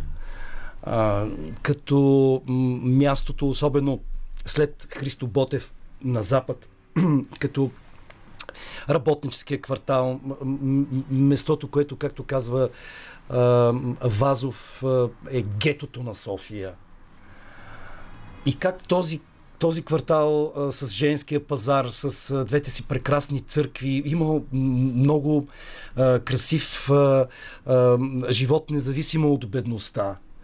А в същото време, а, независимо от това, че нали, ние много се бием в градите, че И не без основание, разбира се. Тук няма да влагам никаква ирония в това, защото темата е много а, силна и тъжна. Сме, спас, сме спасили своите 49 хиляди евреи. Вие имате и такъв епизод също. Имаме Да. и такъв епизод за, за, за, за, самото, за самото спасяване нали, в рамките на, а, на българското царство без ново присъединените територии Егейска Македония и, а, и Вардарска Македония. А, но в крайна сметка след, след войната една голяма част от а, нашите сънародници, нашите а, така, любими съграждани, които доста сме поизмъчили, независимо от това, че сме ги а, а, спасили и не са заминали за лагерите на а, смъртта, все пак напускат. Квартала остава безлюден, настаняват се най-различни неща, а в днешно време на, на, на място на еврейския квартал е изникнал арабския квартал. Тоест, всички от тези цветни шарени магазинчета, бръснарници, продажбата на, на хубаво агнешко месо, да речем, ако искаш да, да намериш в града, най-добре е да отидеш там или пък на женския пазар. Как за, за едни по-малко от 100 години едно място, което има своя характер, своята основа, се променя точно на 180 градуса и на точно обратно на 360 на 80 във всички посоки. Мгм, Някаква мгм. 3D а, промяна в, а, а, в, в този квартал. Това беше много впечатляващо. За всеки един така, епизод от кварталите има Какво да се интересни- каже. Какво да се За Бонар а, много е любопитно и това как са определяли хората границите на квартала. То общо взето е от кръчма до кръчма. Това така е изглеждал квартал. От кръчмата Сивия кон до а, другата кръчма. А, нали, освен факта, че София е побързала да има свое гето, а в момента никой всъщност не знае. Не никой, но много малка част са наясно, че този квартал носи това име. А, Юч Бонар всъщност означава три кладенци. А, преведено от а, турски. А, Няма от, откъде друга да, да. да. Няма, да. а, но На руски са доста по-късно а, нещата и те са свързани с а, хора, които генерал губернатора на а, имаш такъв текст, който а, не помня Таня или Жоро бяха написали, който с а, имперските си бутуши гази из София. Нали? Жоро е Георги Милков, уважаеми слушатели, който е бил също гост на това предаване. Да, той е част от сценарния екип от дълги, дълги години и изнася цялата тази любопитна ам, част от 5 минути София. А, на мен, Мгм. освен, разбира се, всеки един от а, епизодите за кварталите и не само а, са ме научили на нещо и са ми дали друг поглед за а, нещата, но тъй като говорим за кварталите, да кажем младост. А, много ме впечатлява и това до ден днешен продължава така да ми носи това усещане. А, стремежа, с който Богдан Томалевски, който всъщност е архитекта на квартала, е започнал а, своята работа по него. Това желание да приближи човека до природата, да го върне към корените му, да бъде един зелен квартал, в който да си по-близък а, до зеленото, до това, което може да те направи истински щастлив. А, и в крайна сметка до какво се е стигнало в последствие. Да. А, нали, младост е там, между ЦУМ и Пловдив, както се казва в един от архивите, които могат да бъдат а, видени и чути в, в епизода. И разбира се, всъщност и волята, която е имал същия този архитект, да се откаже тогава, когато нещата са тръгнали в друга посока. Мгм, Което също е а, достойно за възхищение и е много добър пример. А според мен ние търсим преди всичко добрите примери. Мгм. И Но и интересните истории, ето аз се сещам и за епизода ви с строителството на НДК, от който разбрах, че той вместо за 12 години е построен за 4 години. Този мастодонт гигантски с неговите подземия, с неговите а... лабиринти, лабиринти катакомби, да даже там е построен а, и участъка за метрото, т.е. с провиденческата перспектива на, на архитектите, там да минава и метро, което разбира се е доста по-късно. Да, тази част, която на, на практика е от, съм, от НДК до а, хотел Хемус. Това са изградени а, трасета още а, в а, началото на 80, 1981 година Да. се открива НДК. Точно тогава, когато и аз съм роден, аз съм връзник на НДК и на MTV. Да. така, двата полюса, може би. А, но НДК е направено по идея на принцесата Людмила Живкова. Която, между другото, На в епизода ни за Красно село може да бъде а, видяна и чута този патос, с който говори тази вяра и В този епизода за стремеж. младост. А, да, с, да, с, за а, да, с финала и с дру- другата нейна идея единство, творчество, красота за детската асамблея, т.е. да бъдат да. събрани талантливи деца от целия свят. В Младост 4, камбаните. Камбани. Все Камбаните, още да. можем да бием камбани там. А, и продължаваме да си говорим с Камен Воденичаров и Таня Димова, създатели на поредицата 5 минути София, чудесната видеопоредица в предаването ни посветено на дигиталните формати на културата. Останете с нас сега малко музика от Веско Коев, капитана на звука днес. Радио София. А в късното шоу по Радио София, уважаеми слушатели, току-що научихме, че Таня Димова и Камен Даничаров, нашите специални гости, днес автори на поредицата 5 минути София, са и почитатели на, на Радио София, разбира се, на а, нашата музикална програма, на предаванията с Мартен, какво ли още не, нали така? Да си направим малко и автореклама в ефира. Къде? Точно така, аз в, докато звучеше тази прекрасна песен, с, с, м, с, си говорихме и споделих, че много обичам да слушам радио. А, някакси м, телевизията в, в повечето случаи, когато се разтоварвам, когато си почивам, ми идва в повече. М. И а, музиката си я слушам през любимите ми радиостанции и Радио София е една от тях. Чудесно, а пък ние от Радио София харесваме вашия формат 5 минути София и неговите истории, които можем да преживяваме в дигитална среда и в 5 минути София в YouTube, и в NoBlink, и в а, Facebook. А, сетих, сетих се, че а, сме подготвили една песен, една тъжна песен. Предлагам да чуем 30 секунди от нея и след това да разкажете историята свързана с нея. Веско да чуем малко от тази тъжна песен.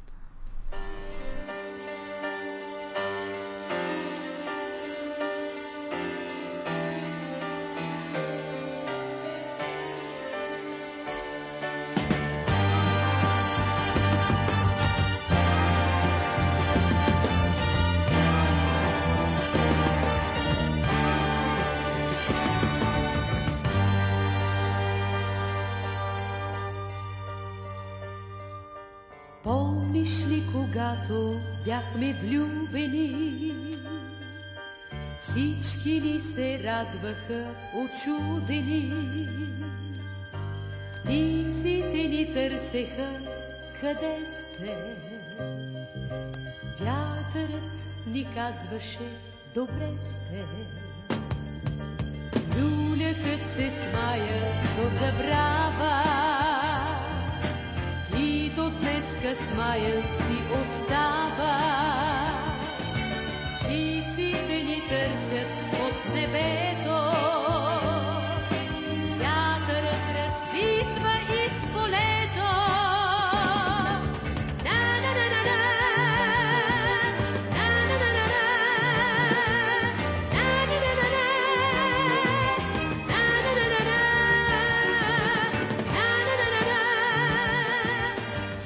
Да. А, на на на на на Това е на на на на Доника Венкова. Доника Венкова, тази тъжна песен. Тази тъзна песен аз я намерих, търсейки няколко нощи подред, тъй като трябваше да стане дума за Балкан Тон в а, епизода за Красно село. А, имам а, безкрайно много любими песни през, а, създадени през 60-те и през 70-те, но търсих песен, която да не е толкова популярна. И, а, изведнъж тази, тя като че ли сама ме намери.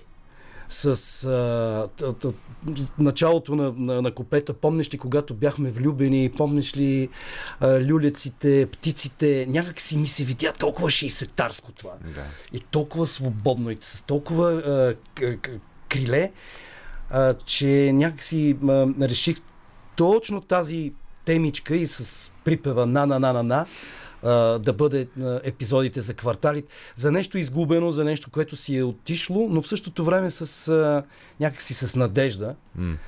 И а, мисля, че така трябва да се отнасяме и към а, всяко едно десетилетие, към отминалите периоди в, а, в а, историята, защото сме а, станали много дребнави, много затворени в себе си, много тъжни и много а, гневни. А това самоизяжда. Някак си трябва да имаме две-три места в града, в живота ни, сред приятелите ни, сред родителите ни, в които да ни дават смисъл да живеем. Иначе по-добре да се гръмнем още утре. Също така. Доста добър пример и за това, че в крайна сметка си избираме времето, в което да живеем, защото а, вдъхвайки отново живот на тази песен, за което дори имаме и а, благодарност от страна Да, от на Боряна на... Александър Йосифова, тъй като композитор на песента е Да. велики Александър Йосифов и така много, много приятно с а, тази песен.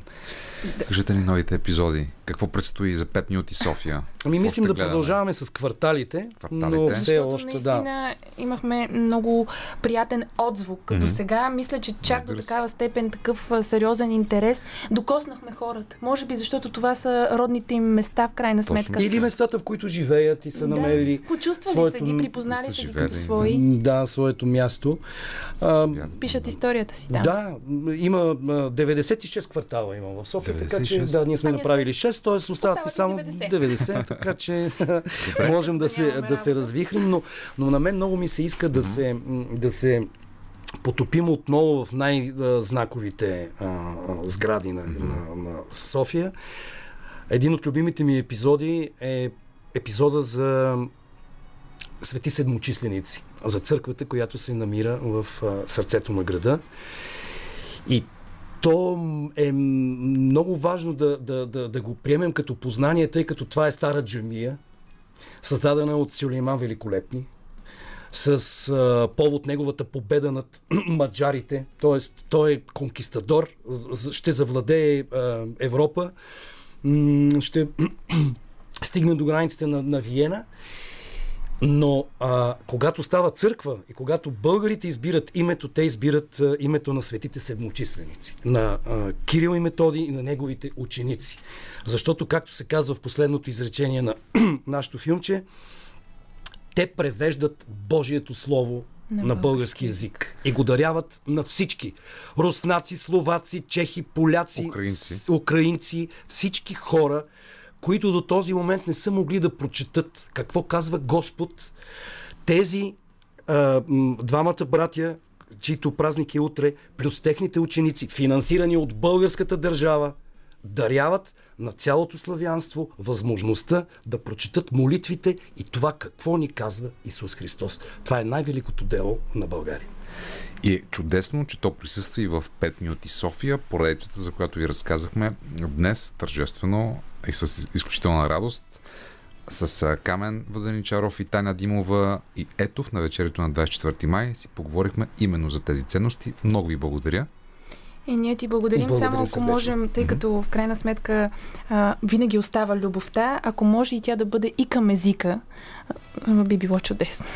Точно така да го празнуваме всеки ден. Останете с късното шоу и след 22 часа, когато ще ни гостуват авторите на подкастите Градски детектив, отново истории от София и 2200 подкаст с... А, е, имайте предвид, че в 22 има новини. Сега музика. Sofia. Късното шоу продължава до 23 часа. Вече в студиото са Ани Благова, съвременен градски детектив. Привет. От подкаста Градски детектив при нас е и Орлин Милчев от подкаста 2200. Цяла вечер си говорим за чудесни дигитални формати. Така ще бъде и в следващия час. Започваме с музика обаче. Massive Attack и Teardrop.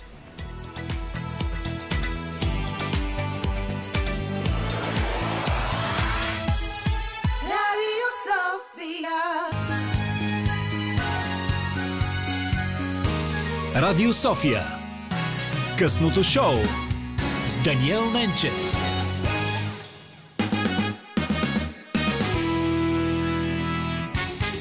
Късното шоу продължава с двама герои от дигиталната култура в Република България и нейните проявления в дигиталното, което съдържа, разбира се, най-различни неща. Това е необятна, уважаеми слушатели на късното шоу Радио София и БНР материя. Океан. От какво ли не. Но аз много се радвам, че при нас са Ани Благова от Градски детектив, подкаста Привет. Привет. И Орлин Милчев Добър вечер. от 2200, защото това са хора, които систематично полагат усилия да правят качествени неща, които да издържат Не това, което каза двама, двама герои от дигиталната среда на Република България. Аз просто леко се поизправих в стола си. Някак си... Да, защото... Монументално прозвуча. Абсолютно, да. А какво влагам в думата герой? Ето сега ще обясня за вас и за нашите слушатели. Много лесно е днес да създаваш съдържание в дигитална среда. М. Който не е поискал, не е хванал, не се е записал Така е. и не е публикувал нещо онлайн. Не говоря само за социалните мрежи, говоря за всички канали, по които в момента се дистрибутира съдържание. Разпространява съдържание през SoundCloud, Spotify, YouTube и какво ли още не е. И е много лесно да се изкушиш да направиш аудио подкаст, да направиш видео подкаст, да направиш нещо авторско. А, въобразил си, че можеш да правиш сам журналистика, да си медия, да си автор на съдържание. Оказва се, че тази работа изисква посвещаване, изисква да се задълбочиш, изисква да търсиш, да си последователен, да си м- да си човек, който се отдава на тази работа. И вие сте именно пример за това. А, и за това ми се щеше да поговорим с вас и да разкажем вашите истории с вашите два чудесни подкаста. Един е видеоподкаст 2200, а другия е аудио подкаст Градски детектив. И като казвам подкаст, имам предвид именно подкаст. Защото повече нещата, които се правят в дигитална среда, се наричат подкасти, но са всъщност запис на нещо си в интернет, който е публикуван онлайн. Или па рециклиране. Ето тук ние в, радио също рециклираме съдържание от ефира и го публикуваме онлайн и по някой път се нарича подкаст, но то не е. Подкаст е това, което правят Ани Благова, Яна Пункина и Радослав Чичев в техният чудесен подкаст Градски детектив с цялото богатство на изразните средства на аудиото.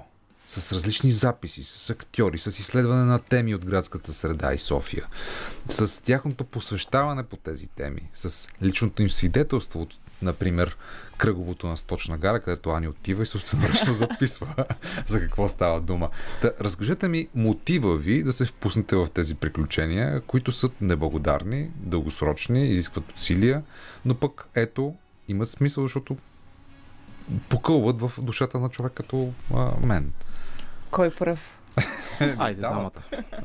Ами Поставайте за ние този в- фенски преамбюл. А, аз, Просто се толкова... Служи, Да. слушателите не чуват, да, се, направо, се, направо се изчервих, Дани. благодаря ти, благодаря ти от името на Радо и на Яна, чието гласове може би могат да се чуят по конкурентната програма Христо Ботев в Страшна момента. конкуренция. А, когато между другото, а, а, в която между другото в момента би следвало да се излъчва точно градски детектив за милите думи, ние в преди предаването. Пускайте си го веднага. Да, веднага прескачайте, слушатели. А, преди предаването с а, а, Орлин установихме, че нашите подкасти са горе-долу на една и съща възраст. Вече са на 5 годинки, ходят Да, прави ето. под масата. Празнуваме 5 годишния. И така, а, но на въпроса, мен лично ме вдъхновяват други подобни подкасти, които слушам, които най-често са чуждоязични, американски или британски, дали ще са на BBC, дали ще са на на Американското национално радио, в които именно се използва богатството на аудиото и най-вече богатството на личната история, разказана на собствен глас, което не можеш да го прочетеш в един текст. А, и даже си мисля, че ам, именно а, това прави подкастите много, много подходящи за журналистиката и разследващата журналистика. Може би нещо, за което може да си говорим по-късно, защото в тях, както в Градски детектив, може да разкажеш а, самата история на едно проучване, която често е не по-малко интересна от това, което то е намерило, а понякога е и по-интересна.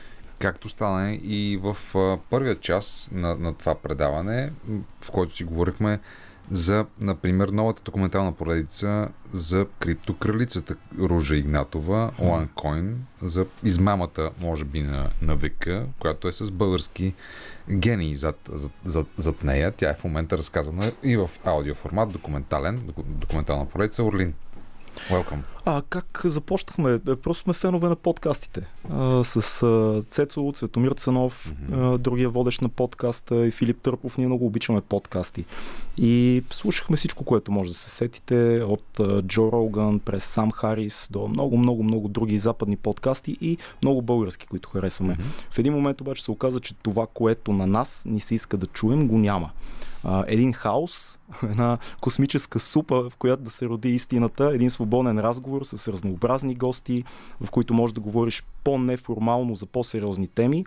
Такова нещо нямаше.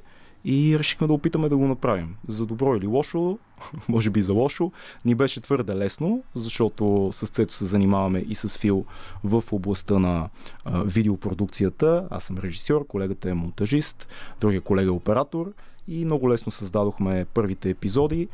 Ти каза в началото нещо много интересно. Нашия подкаст е видео, но той е и аудио. Ние сме на всички платформи, безсрамно да се изрекламирам. Но по-интересното е, че ти каза, всеки в момента може да направи нещо. А, всеки може да го направи и точно защото има много врати, хората много лесно отиват от една отворена врата на друга. И трудността, според мен, в момента е ти да задържиш едни хора заедно с теб в дълъг период от време. Ние си говорихме сега, както каза Ани Долу, вече 4-5 години ще станат. Това е един дълъг период, в който едни хора вървят с теб. И ако това, което правиш, не ти е наистина интересно и не гориш за него, няма, колкото и платформи да има на този свят, няма да има кой да те слуша. Няма достатъчно уши, дори да има пре много микрофони. Просто трябва да горим с това. Така е, потвърждавам, че вие горите и запалвате с този горещ, а, горещ а, а, пламък и огън и други хора, а, като мен, например. И ето преди малко, преди да, да, да почне ефира си, започна разговор за, за това, че тези а, формати, тези нови дигитални подкасти а, имат нужда и от подобна подкрепа на своите слушатели. Точно така. Ето вие, например, анонсирате всеки път, че всеки може да участва в тази цялата инициатива, като стане Patreon. Patreon. Тоест, да стане, да Ние му викаме патронец. Патрон. Колко хубаво. Изстрелва енергия към нас. Стрелва енергия Да. към вас.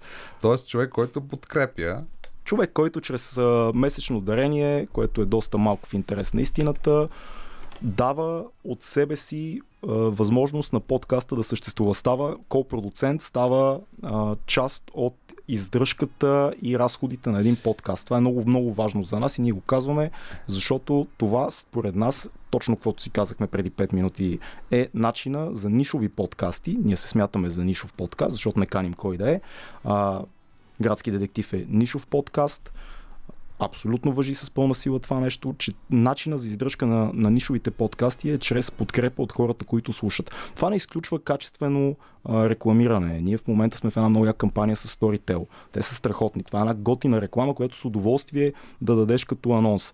Или компания, която търси раб, а, IT специалисти да работи за нея. Това също е готин анонс. Но не кремвирши, лимонади, коли, бисквити и вафли, нали така? Тоест ние не искаме това. Ние искаме основно Patreon подкрепа и анонси, които да кажем с удоволствие. Да сме, да, да, така, на нас да ни стане хубаво, че даваме такава възможност. А аз мога ли да си напиша в CV-то, че съм копродуцент? Понеже каза копродуцент, аз съм един от копродуцентите на 2200 подкаст. Абсолютно, а, абсолютно, абсолютно да, ти си от важните патреони, защото ти освен това ни каниш и в а, истински предавания и такъв човек като мен може да дойде и да разказва за 2200, което е Освен, дори че по-важно. Всяка, всеки Така е, месец така е, да, така е, но, но така виж ги колко... плащам бисквитите, кремвершите. Не само плащаш ми да дойда на гости предаването ти. Виж колко интересно става. Аз искам Ето, да... но Анна Благова и градски детектив нямат патреони все още. Сега Защото след този разговор. Вече не може да няма. Сега ще след този Да. разговор Орлин ме убеди, ще си Аха, направим, добре. ще си направим Patreon, разбира се. Но вие пък цоцате от беззащитната гръд на, на, на майка София, защото всъщност ето от бюджета на, на столицата се финансира и вашия подкаст, нали? Например. Всъщност Или настоящия сезон е финансиран от Национален фонд култура. Няколко години бяхме подкрепени от столична община. Това не е някакво извънредно партньорство. Това е част от програмите за финансиране на култура, по които ние сме Разбира се. кандидатствали. А, в край на краищата за това, което ние се опитваме да правим, а, това финансиране е крайно и необходимо и не съвсем достатъчно, ако искаме дали, да го правим регулярно. Всъщност градският актив излиза с по един сезон от 6 до 9 епизода всяка година. А, ще си направим Patreon след разговора с Орлин, но искам да кажа нещо друго. Да. По-ценно в, в това е моралната подкрепа, която Абсолютно. всъщност авторите, авторите получават. Това, че Абсолютно. някой е решил да ти даде 3 долара или 5 долара или 2 евро. 15. о- о- обаче, да, или 15 или 10, аз самата ли? Ли подкрепям. даваш към, към... Аз самата да проверя подкрепям няколко подкаста и медии, всъщност, които харесвам. Да. А, и другото, другото ценност, което всеки слушател може да помогне, който харесва едно такова усилие концентрирано на малка група хора, естествено да го споделя в социалните мрежи, да Абсолютно. Казва и... на приятелите си. Ще добавя към това, което казваш, че а, може да се оформи, поне при нас така започна да става, едно малко общество от хора, които имат, поне в нашия случай, различни интереси, но издигат възможността за свободно изразяване и за дискусия, в която уважението е така пия- на пиадестала уважението в тази дискусия. Ние имаме една страхотна група, в която много-много от нашите патронци а, споделят неща, които творят, подкасти, които те правят, линкове, които са важни за тях. Много от тях са ни гостували, освен господин Ненчев, много уважавания. А, тоест, получава се един малко такъв ретро, да кажем, клуб по интереси, в който едни хора, които имат разнообразни интереси, говорят за тях, споделят си и това цялото нещо е толкова красиво и толкова отвъд както каза, 5 долара или там каквото е. Отвъд това. Едно общество на разнообразни гледни точки. Точно така. Но аз... Ти защо не си в, в, в, в групата?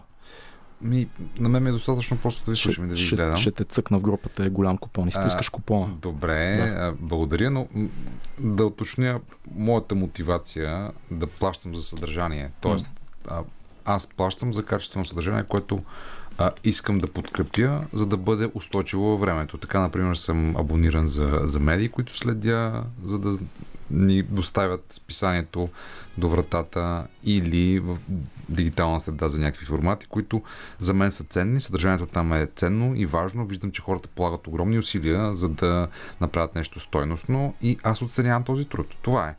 А, но все пак, да кажем за същината, философията и съдържанието на вашите подкасти, за тяхната идеология. Ани, градски детектив, изк... разказва истории от а, столицата, от София, но които са в крайна сметка непознати, не са толкова популярни. Ето сега в предишния час говорихме за 5 минути София, там разказват най- а, интересни истории, но за популярните неща, за Националната библиотека, за кварталите, за Софийския университет, докато вие сте изследователи, детективи търсите интересни събития и феномени и какво да, още? опитваме се да намерим истории и ъгли, които са по-слабо познати и в най-добрия случай, които включват и архитектура, и култура, и музика, и ако може е, личности, писатели, поети, съществуващи книги, съществуващи текстове, които всички можем да преплетем в един, в един разказ. А, Пример, който ми хрумва, например, е а, един от любимите ми епизоди, епизода посветен на Световния младежки фестивал през 1968 година. А, Страхотна история. да, който... а, Ключова година. ключова година, който беше всъщност нашия опит да разкажем малко от българското преживяване на 68 година. В популярната култура хората може би се сещат за книгата на Виктор Пасков, която а, се говори за младежкия фестивал, а, като случващ се едновременно с нахлуването в Чехословакия. Това между другото не е така и ние го разбрахме. И ние го разбрахме в хода на публикуването на, на работата върху подкаста. Има А, една също така паралелна история с това, че Битълс е трябвало да, да, легендата, да тук. легендата за Битълс, които е трябвало да свират тук, което го има в официални документи и е доста любопитно и приканвам слушателите да чуят каква е истината за Чуйте, това. чуйте този подкаст на Градски детектив, посветен на 1968. Между другото, година, тази ключова година, но тази история стана повод и за скандал, когато Виктор Пасков беше жив все още с Георги Господинов през писание Левропел. Там имаше една чудесна а, история, а, младите срещу старите в литературата. Въобще, Да, това беше малко по... по, по разви се преди, ние да, на, преди, преди епизода, но има много, много такива любопитни истории и ъгли към столицата, за които не сме се замислили. Друг пример е а, разказа за Софийските бани, които са увековечени в един много, много интересен пътепис от 18 век на една съпруга на британски дипломат и за които е интересно да се чуе. а ти какво научи, изследвайки тези истории? О, научих толкова много неща. Да. Почти всичко, което се съдържа в епизодите, до голяма степен съм го научила в процеса на търсене и най-вероятно, най-вероятно за това го правя. Всеки, всяка тема всъщност е някакъв прозорец към различен свят. Примерно миналата година разказвахме за куриозният случай с публичните домове в а, младата столица, които хи- след 1900, 1878, извинете, не само, че са били а, легални, те са били стопанисвани от общината. Което Публичните е, домове, скъпи слушатели, са били стопанисвани от столична община. Велико. което е един много интересен а, много, не само куриозен случай, но интересен поглед към всъщност историята на жените.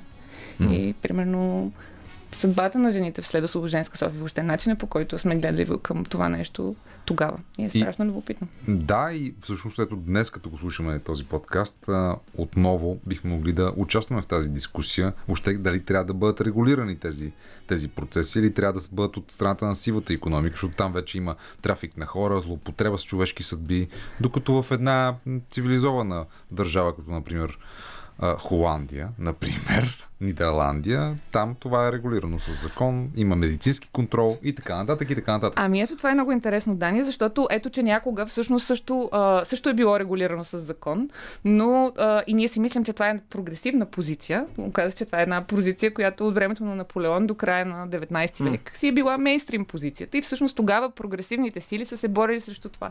Така че е интересно да се чуе и да се замислим за малко, по, малко по-надълбоко в нещата. Но само искам да кажа, всъщност най- най-ценното за мен са срещите с хора, които сме интервюирали, които някои от тях са истински живи, човешки енциклопедии.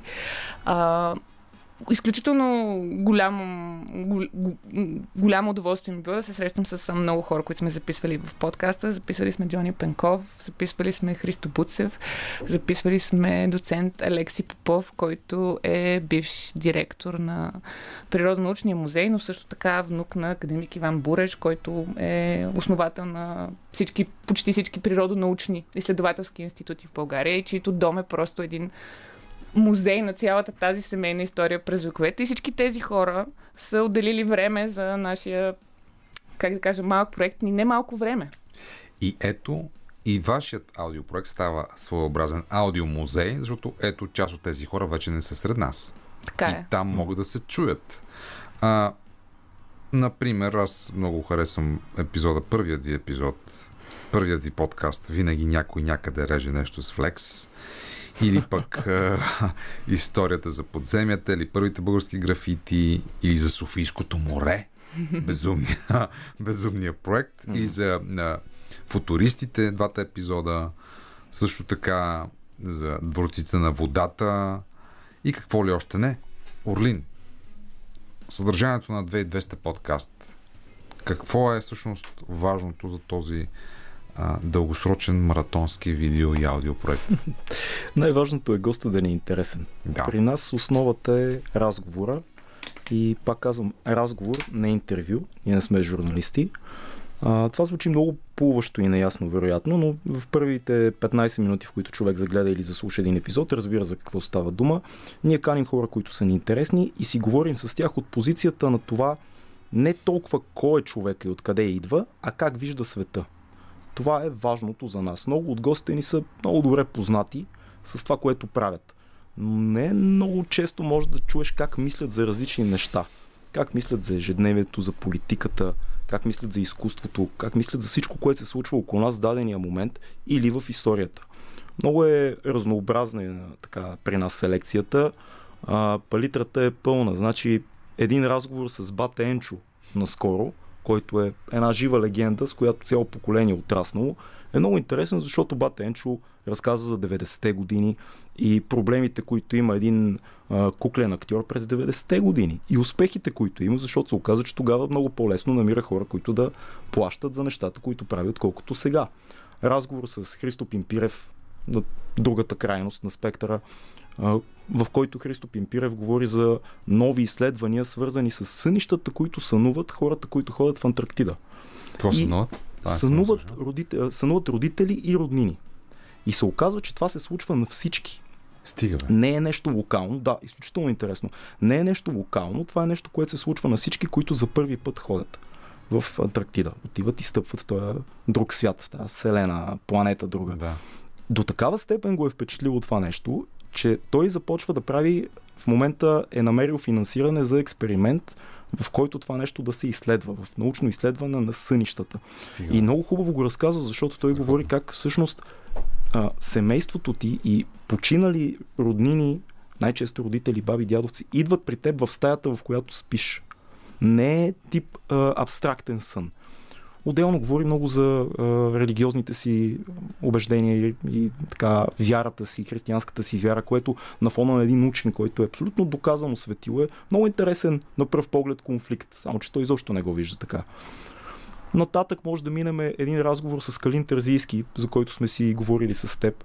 Е, Абсолютно Калин Терзийски е толкова е, добър в е, воденето на диалог, че разговорът може да отиде на пет места едновременно и винаги е интересно. И по време на самия диалог той дава а, референции към неща из цялата световна история и литература едновременно с лекота. Както Да. аз ти разказвам какво съм И самият той е хапвал. изключително приятен събеседник, защото е изключително противоречив човек. И той, го, Той- и той го осъзнава, докато, време. докато говори, Да. той го осъзнава и, и, и контрира себе си много често, много красиво. Но оттам а, може да отидем в разговор с а, Кобрат, който е вокала на група, на пън групата Спални места, който Кобрат е един Аргилашки. пич, Кобрат Аргилашки, който е на 23-4 години, вокал на млада пън група, тотално либерален, а, с руса коса, целият татуиран, с който си говорим за гей парадите, без той да е хомосексуал, хомосексуалист Да. но тотално либерален панкар, който а, се кара на Милена Славова в, в ефир. Еми, Е, Тоест, то- нещата са Тя прекали в един момент. много. Да, това е въпрос нали, на дъл, дълъг разговор, в който е хубаво и тя да, и тя да участва. хомофоб в 21 век малко е леко. Абсолютно съм, абсолютно съм съгласен с тебе, въпреки че ми се струва, че мотивацията е била друга на нея, а грешно е комуникирано цялото нещо, но това е... Това е мотивацията. Нямам представа, не я познавам. бунтар също, не, ни е, не, ни е била, не ни е била на гости. Ако ни дойде на гости, ще я питаме. Да, така че това би било хубаво. От другата страна имаме нещо много, много важно за патреоните. Патреоните подсигуряват политическа независимост. Тоест, когато дойде а, Руслан Трат, Или... Страхотно. Да. Две интервюта с него сте правили, гледах ги двете. Между другото, той е анализатор на войните и на генеалогията на войните и в Сирия и в, сега в Украина. пълната свобода, която Руслан има, да каже всичко в 2 или 3 часа, е много важна за нас и това е нещо, което патреоните а, подсигуряват. Тоест това финансиране, което е абсолютно краудфандед. Точно така, защото аз имам нужда като човек, който следи темата М. с войната, някой да ми анализира в дълбочина и с взаимовръзки. Това при Цветанка Ризова или при О, Виктор да, да, Николаев да. за 10 минути няма как да стане никога. Точно така. А, един човек като а, Димитър Стоянов от Биво, да кажем, в който в едни 2-3 часа може много сериозно да ти разкаже, не просто да прочетеш, а да ти разкаже цялото разследване на Биво по дадения случай. Да кажем, при нас разказваше за а, случая с Букулка и връзките на италианската мафия с а, българското изнасяне на Букулка и транспортиране и т.н. нататък. Което Вече- в един подробен разказ става друго, отколкото просто да мине една новина за това нещо. Бивал и сега вече Бърт. И сега вече Бърт. Точно на. Атанас Чубанов и същия да. Димитър Стоянов, който е гостувал също ти в късното шоу по Радио София. Ани, други твои истории, други твои а, открития. Ето, човек разказа за, за, за някой от неговите. Ами към, а, към хората, с които съм имала голяма привилегия да говоря и които ни се довериха с а, своите истории, искам да припавя Лъчо, Лъчо, който е главен герой на нашия епизод, посветен на живота на гей хората преди 1989 М. година, който Да. сподели с нас а, и доколкото ми е известно, а, трудно се намират такива аудио, аудиозаписи, за видео да не говорим. А, всъщност своите най-съкровени спомени, дневниците си, от, включително спомени от, най, от много-много ранна възраст, който ни помогна да направим тази тема, която проследява а, и местата на Гей София преди 89-та година. Тези места бяха разказани в една изложба, не се лъжа на фундация Глас, преди няколко години. Mm-hmm. Това е всъщност едно изследване, направено от социоложката Вероника Димитрова, а, която се занимава и с наказателните практики, с наказателните практики срещу гей хората в а, а, ранния, ранния, ранния социализъм и с а, живота им след това. А, но ние добавихме и Лъчо добави глас и да даде глас на тази история и беше човек, който застана зад нея и изключително искам много да му благодаря за това, че говори, говори с нас. А, сега предлагам да пуснем Red Hot Chili Peppers с а, Black Summer. Това е, мисля, че тяхното ново парче. Напомням, че в късното шоу а, музикален редактор е Димитър Новачков, тон режисьор е Веско Коев. А, ще продължим безценния разговор с Ани Благова и Орлин Мючев, авторите на подкастите Градски детектив и 2200 подкаст. Само след една песен време Red Hot.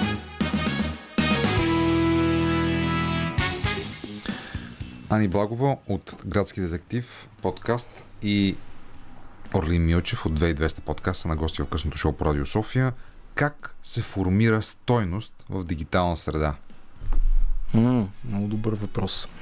А, първото условие, поне в нашия случай, е човек да бъде искрен и, както казахме в началото, да вярва в това, което прави, да даде някакъв индивидуален подход към нещата, за които говори а, и да го направи по така минимал, минималния санитарен минимум за професионализъм в аудио или видео.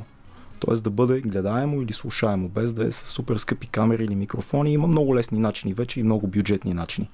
Тези три неща, ако ги има, сърце, тематика, в която личното присъства и минимални, на последно място, умишлено слагам на последно място техническата част, но минимално да бъде подсигурено технически, според мен може да бъде качествено съдържание, без значение дали това е разследващ подкаст, исторически подкаст, подкаст с гости. И защо какво е подкаста? Подкаста е просто радио или телевизия в интернет. Това е една чаша, която пълниш със съдържание. Ако го направиш по начин, по който е интересен на първо място за теб и екипа ти, най-вероятно има едни други хора, които ще оценят това нещо и то ще бъде качествено. Аз просто нямам какво да добавя. При нас водещото е да е интересно, да е интересно за нас. Да. При всички подкастери имам чувство, че е така. А кое е общото с а, журналистиката? Защото Орлин преди малко каза, ние не сме журналисти. Не. Но така е, но ще ти кажа, аз пък като журналист, кое оценявам в работата ви. Това да се задълбочавате, това да се подготвяте, това да разследвате някаква тема с въпроси, с любопитство, с подготовка по темата и с а, човека. Това не означава с, а, винаги подготовка конкретна, да прочетеш всичко за човека, Да. а по-скоро с вашата собствена подготовка, а, която е на базата на четене на книги, гледане, слушане, М. наистина на, на обогатяване преди това. И това е ценното. Тоест, вие заставате с един доста солиден бекграунд, заявявайки този подкаст и искайки да водите този подкаст. Тоест, имате ерудицията, компетентността, любопитството. Това са качества, които нали, не са присъщи на всеки втори човек, който прави подкаст. И всъщност това е ценното. И това по някакъв начин ви оприличава с подготвените журналисти, хората, които правят съдържание, независимо дали за радио, телевизия или интернет. Това е общото, да. Благодаря ти за това, което казваш. Надявам се да е, да е така. Звучи много хубаво човек като теб, казвам от професионалист. Дано да е така. На всичко, което каза отгоре, слагам и нещо, което ние сами си напомняме много често в подкаста. Не е нужно винаги да сме на едно мнение. Да кажем с колегата Цецо, другия водещ на подкаста, защото аз съм половината на 2200 Да, да, подкаст и да кажа дори една трета. А, ние много често сме на различни позиции чисто мирогледани към живота е различен за много неща. И когато в един разговор с госта има трима души, които виждат нещата различно, за нас това е много, много ценно. Другото, което, защо казвам не сме журналисти, аз чувствам, че това е ограничение. Това, че не съм журналист, ми позволява, много точно ще го кажа, както ние си го казваме, да кажа нещо тъпо в ефир. Аз нямам страх, нито колегата, да кажем нещо тъпо, точно защото не сме журналисти. Тема на нашия подкаст е една маймунка от Конго, която държиме дървена на, на бюрото на подкаста. Ние казваме, ние сме едни, маймунки с слушалки. Ние не знаем много неща, но мислим в ефир. Искаме да мислим в ефир. Може да сбъркаме нещо. Може да зададем тъп въпрос. Може да кажем нещо, дето другия да каже, бе, ти какво каза тук? Това да е в ефир, това не се реже. И някакси тази свобода ни е много важна. Да, ние много гледаме неща, четем неща, харесваме много различни интереси. Имаме аз повече свързани с изкуство, колегата повече свързани, свързани с спорт или с природа и така нататък. Но не се страхуваме да, да кажем нещо глупаво, точно защото имаме голямото извинение. А, това е подкаст, ние не сме журналисти, ние просто си говорим в момента. Ани, ти всъщност идваш от журналистиката. А, в момента не се изявяваш толкова активно, колкото преди. Работеше а, доста време в, а, в секцията култура и развлечение на Дневник. а, след което направи този авторски подкаст с а, твоите самишленици. Но разкажи ни всъщност за подхода. Кое е от журналистиката и кое е новото, което Ако Орлин казва, че те не са журналисти, той ще каже, че ние... А, но, но той, е, а, той е режисьор по, да, а, по професия то и по образование, то ние сме журналисти, които се опитват малко или много да бъдат режисьори. Тоест, ние се опитваме да хванем една история и да я разкажем, която е истинска, която до, до най, доколкото ни е възможно, сме проверили всичко, което и не сме, и не сме дали никакви крайни твърдения, които и митове. Всъщност една от целите на, на подкаста е така да развенчава някакви популярни, популярни митове. И се опитваме да я разкажем по начин, който да е увлекателен за слушателите. Аз съм голям почитател на жанра Creative Non-Fiction или твор, а, нехудожествена литература е един от, според мен, леко куците преводи на това на български. Той не е много популярен в България, както и документалното кино, за съжаление, не е толкова популярно, а документалните подкасти още по-малко, но това е една просто много, много голяма ниша, която, в която ние се опитваме да Те работим. първа, те първа ще предстои ренесанс, според мен, на много е странно, защото преди няколко години като цяло подкастите не бяха популярни. Някакси около 2018-2019 почна да се надига една вълна, която малко по-късно стана взрив. В момента има много подкасти. Следващото най-естествено нещо е хората да слязат на другия пласт, уж плашещо малко по-трудно за слушане, документални подкасти. Разследвания, история. А, според мен в Европа и в Штатите има вече много силни прецеденти за това колко популярни и интересни могат да бъдат такъв тип Например, подкасти. Wind of Change, например. Това е подкаст, който представлява документален сериал, например, за това как едноимената песен на The Scorpions е изиграла ключова роля при края на Много, Студената много война. готин, въпреки че трябва да чуеш тази песен поне 20 пъти. Да, да, да, но тя между другото има нов формат. А, те имат и нов текст и сега пеят а, че сърцето ми е с Украина, да речем. Като, като каза, гледали а, с нощи излучваха по БНТ наградите на Съюза на българските филмови дейци и а, моят приятел Емил Христов излезе да даде една награда за операторство. Изхейта ли пак някой? Не, той Някой направи едно страхотно шоу. Той произнесе една реч, в която каза, че е много, много ядосан, защото си е приготвил да изпее на президента Радев заедно с бенда чер, Червона калина. Така. А, да изпее с бенда и сега много го яд, защото президента Радев не е отишъл и той не може да изпее. Е, да му е беше изпял, щяха да му предадат да. посланието. Но така е, хрумна ми, просто като каза песен, песен Украина и се сетих, че да, А, песните са важни. Но Емил Христов, водещ български оператор. А, водещ. Най-големия. Още по... Е водещ. Кажи, да си го кажем, че е най-големия в момента действащ български оператор. Окей, Това е- съгласен съм. Да. Така е. И наградите Васил Гендов, които се дават за първи път или по-скоро са възродени. Мгм. А нашият всъщност първи епизод от новия сезон, който излезе преди една седмица, разказва и за Васил Гендов със собствения му глас. Какво още ще може да се чуе в този нов сезон? В този нов сезон си говорим за кината, за първите прожекции, за старите български кина, но ще си говорим а, Орлин и за градини, режисьор. О, ще си говорим живот и здраве за еврейския квартал в София. А, ще си говорим за това как незрящите хора преживяват града.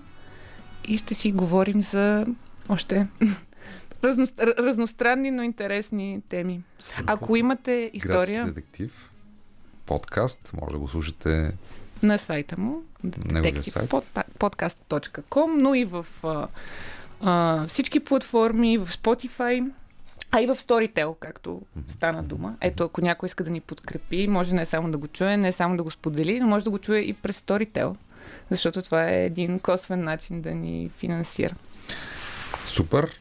При вас какво предстои? Какво подготвяте? О, Кои гости? А, утре ще ни гостува Венци Мицов. Венци Мицов. И ще стане епичен подкаст. Аз го усещам от сега. Ще стане много як. Ние сме фенове на Венци Мицов и всичко, което той прави. И смятаме, че е един от хората, които говорят свободно, където и да са.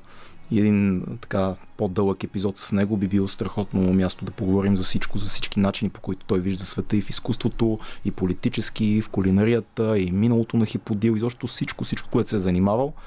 А, и много други интересни гости. Имаме страхотна нова рубрика с Storytel, която се казва 2200 Storytellers. Препоръчвам аудиокниги. А, може да гледате първи епизод от нея. Ако не сте чували за нас, се чудите кой е това фуклю, който говори на микрофона в момента, просто напишете в Google 2200 и вижте как се излагаме от около 3 години в рамките на 166 епизода. С интересни събеседници. Е, разбира се, епизода с подготвени господин Даниел Ненчев Водещи. наближава вече 10 000 вюта, което Еха. е скандално. Еха. Това беше късното шоу за днес, уважаеми слушатели. Може да го слушате всеки делничен ден между 20 и 23 в ефира на Радио София 94.5 и на binar.bg, както и в SoundCloud, Spotify, на сайта на bnr.bg с различните му водещи, разбира се, от мен Даниел Ненчев и от е, капитана на звука Овеско Коев. Всичко най- лека нощ! Радио София.